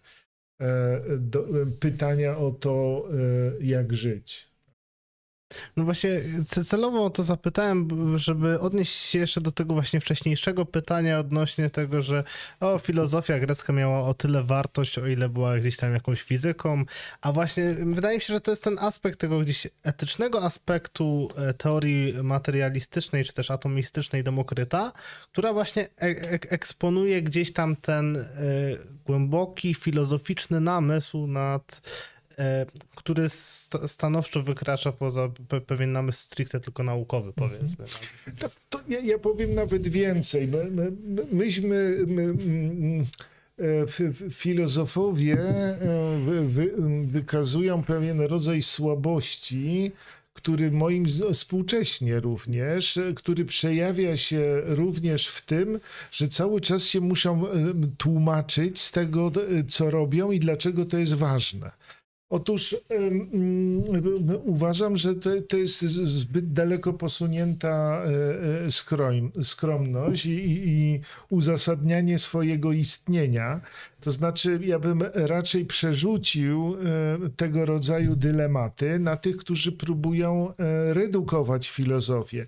To oni, moim zdaniem, jeśli to chcą robić, powinni uzasadnić swoją jakąś ignorancję historyczną i próby odrzucenia całego dorobku i dziedzictwa filozoficznego. Znaczy, nie, ja, ja, uważam, że ten najwyższy czas z tym skończyć, jeśli mam e, tłumaczyć, że filozofia jest ważna. No, to świadczy o tym 2,5 tysiąca lat na, naszej historii. No. Raczej bym się zastanawiał nad, nad pewnymi e, dziedzinami refleksji, które mają 100 lat z hakiem. Bo jeszcze tak. ocenić ich nie sposób. Tak, jeden z profesorów porównał kiedyś to do klubu anonimowych alkoholików, że filozofowie tacy, że muszą przechodzić coś. No tak, tak, to jest no, tak. Prze, przepraszam wszystkich, jestem filozofem, mam tak. czelność y, y, zadać jakieś istotne pytanie filozoficzne. Ale to jest w ogóle ciekawe, bo ma, ja nie spotkałem się z tym, żeby ktoś się tłumaczył z tego, że nie na przykład ogląda sobie telewizję. To takie normalne, ale filozof już ja filozofuję, o nie, teraz. No, no, no tak, no właśnie to jest taka perspektywa jakiegoś standardu standardu wiedzy. No, jak my czy z perspektywy, e, z perspektywy tak rozumianej, nie wiem, biologii współczesnej czy fizyki, to e, filozofia ma się wytłumaczyć, czemu nie ma takich sukcesów jak te nauki. Ale spróbujmy popatrzeć na to w szerszej perspektywie. To z całą powagą zobaczymy tam e, pewne owoce. To choćby, że ta biologia się pojawiła. Tak? E, I jakie tak. pytania formułuje. Jak już jesteśmy przy owocach, to zastanawiam się, jak to z tym wiąże się. Nie, co nie pisałem. Pytanie o. E, chciałbym jeszcze, jeszcze spytać o takie dwa istotne terminy, które pojawiają się w książce. Czy mógłby pan profesor szerzej przybliżyć allokrytycyzm i autokrytycyzm? Mhm. No tak, to jest, to jest kwestia personalnego krytycyzmu, e, to znaczy e, allokrytyka to jest e, krytyka innych z wyłączeniem siebie. Mówimy tu o krytyce filozoficznej, nie o, nie o tam krytyce w, w, internecie typu, że tam wyżywam się na bliźnim. Czyli krytyka, indokrytyka jest samokrytyką. No i teraz próbuję też to analizować w odniesieniu do filozofów. I tu już, tu już ciekawe rzeczy, absolutnie nie powiem kto, ale wychodzi mi, który filozof jest najbardziej e, nieautokrytyczny i tacy, którzy są bardziej e, w, i auto, i allokrytyczni. Bo to, że filozofia jest allokrytyczna, to raczej no, to, to, jest oczywiste. Nawet znowu patrzę na pana i mówię, Popper u, uważał to za piękną kartę dziejów, że oni ze sobą polemizowali, dyskutowali, krytycznie się odnosili. Był ferment, filozofia się rozwijała. Czyli allokrytyzm jest nawet no jest pożądany. Nie, nie, żebyśmy się wszyscy zgadzali ze sobą. Natomiast problem polega na tym, na ile filozofii jest autokrytyczny, czyli jakby czy sam siebie potraktuje jako przedmiot krytycznego namysłu, siebie i swoje zasoby tam kognitywne na przykład. E, no i są tacy, którzy byli powiedzmy e, e, mieli na tyle pokory, wydaje mi się, że, że autokrytycznie zwracali się w stronę własnych poglądów i byli tacy, którzy powiedzieli ja mam rację, wszyscy inni są głupi. No, już bardzo upraszczając tą e, sprawę, ale, e, ale byli, no, ładniej bym to powiedział, w ten sposób, że byli filozofowie no, wyraźnie dogmatyczni, jeśli chodzi o autokrytykę. Czyli uważali, że oni wiedzą. No dobrze, to ja myślę, że tak jak już powiedziałem, będziemy powoli zmierzać do końca. Chcesz przeczytać pytania z czatu? Czy... E, tak, właśnie chciałem przeczytać i już. Znaczy, tak... Ja na koniec mam takie krótkie, już takie podsumowujące pytania. E... Najpierw czat. Dobrze, to Jakub Kozicki napisał, ileż razy człowiek musiał tłumaczyć, skąd w ogóle u niego czelność do takich filozoficznych rozmyślań. No, żeby pan wiedział. Pan tak. Jakubie, e, ty, ty... I pytanie o, o Wittgensteina. Wittgenstein najbardziej samokrytyczny filozof historii. U jakie pytanie. Najbardziej nie wiem, nie wiem, jakie jest kryterium samokrytyczności. Gdybym wiedział, jak porównywać samokrytyczność, ale rozumiem, rozumiem chyba e, e, e, o co chodzi. No myślę, że biorąc pod uwagę te kategorie, Wittgenstein nie wyłączał siebie e, i e, swoich e, zasobów z zakresu filozoficznego krytycyzmu. No więc jak, jak najbardziej. Ale czy najbardziej na, e, e, tego, na to pytanie. Znaczy, zastanawiam się, czy to pytanie nie nawiązuje do tego, że Wittgenstein zmienił jednak poglądy. I w tym sensie, czy to nie jest hmm. jakieś samokrytyka? No, wielu filozofów no, ale to, to właśnie nie jest co, coś ja, nowego. Popatrzmy na Rasla tak, i razy tak, on tak, zmieniał tak. poglądy. On, nie, to, to, y, to chyba nie jest wystarczające kryterium. Tak, a tym bardziej to jest ciekawa sprawa sceptycyzmu na gruncie traktatu. Jak rozumie Wittgenstein sceptycyzm? Sceptycyzm tam pisze, jest, nie jest niepowątpiewalny, lecz jawnie niedorzeczny, gdyż pyta tam, gdzie nie można wątpić. I to tak. jest tylko ten aspekt wątpienia. Tak, i dodajmy, że on tam rozumie ten sceptycyzm w traktacie. Mówię bardziej jako zbliżający się do negatywnego dogmatyzmu, do tego, tego tego przekreślającego sceptycyzmu, o którym y, mowa.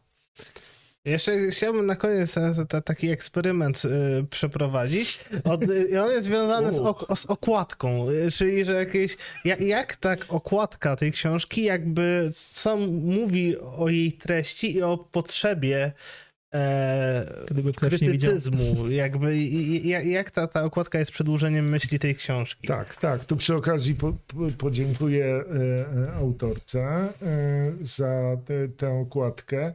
E, na pewno e, ta okładka wyraża jedno, e, że książka została skończona w czasie pandemii i to widać. I Druga rzecz, no nie będę nikomu e, przecież robił wykładnie, ale, e, e, ale jakby mamy tu do czynienia z, z, z, z tym, że nie wszystkie oczy są zasłonięte. Aha, no tak. Dobrze. Ale, ale nie, nie, nie, nie, nie, nie zrobię tego, niech, niech każdy sobie zobaczy e, e, i, i spróbuje odczytać tę okładkę Także w swoim pro, świecie. Proszę zostawi, zostawiać w komentarzach wasze interpretacje odpowiedzi, podpowiedzi. Także możecie nas wspierać, lajkować. Gdyby ktoś chciał w tej chwili właśnie zamówić książkę, pod spodem jest link na wydawnictwo Uniwersytetu Śląskiego. Tam można sobie zamówić. Możecie też polajkować nas, zasubskrybować i chciałbym przede wszystkim tutaj podziękować.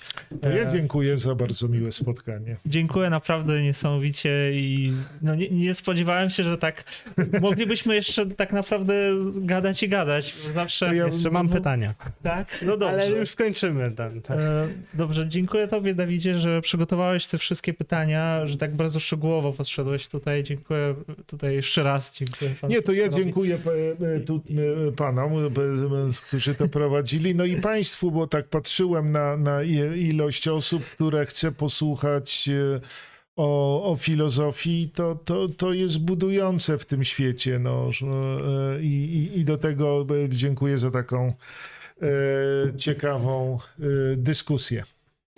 Tak, ja myślę, że to w większej mierze zasługa też e, pana profesora. Że obec, obecności w ogóle to sprawia jednak, że ludzie od razu i, i chcą słuchać i też ciekawe, no jest temat, ta książka, ona się pojawiła przecież w różnych teraz sklepach takich, które w ogóle książki filozoficzne sprzedają, no nie, nie, nie w każdym da się znaleźć. No tak, E, tak, tak. Ale dodajmy, c- cena jest dość wysoka, to, to, to fakt. Nie, nie miałem na to wpływu, ale też jest, e, e, jest bardzo porządnie i starannie wydana, to e, warto docenić.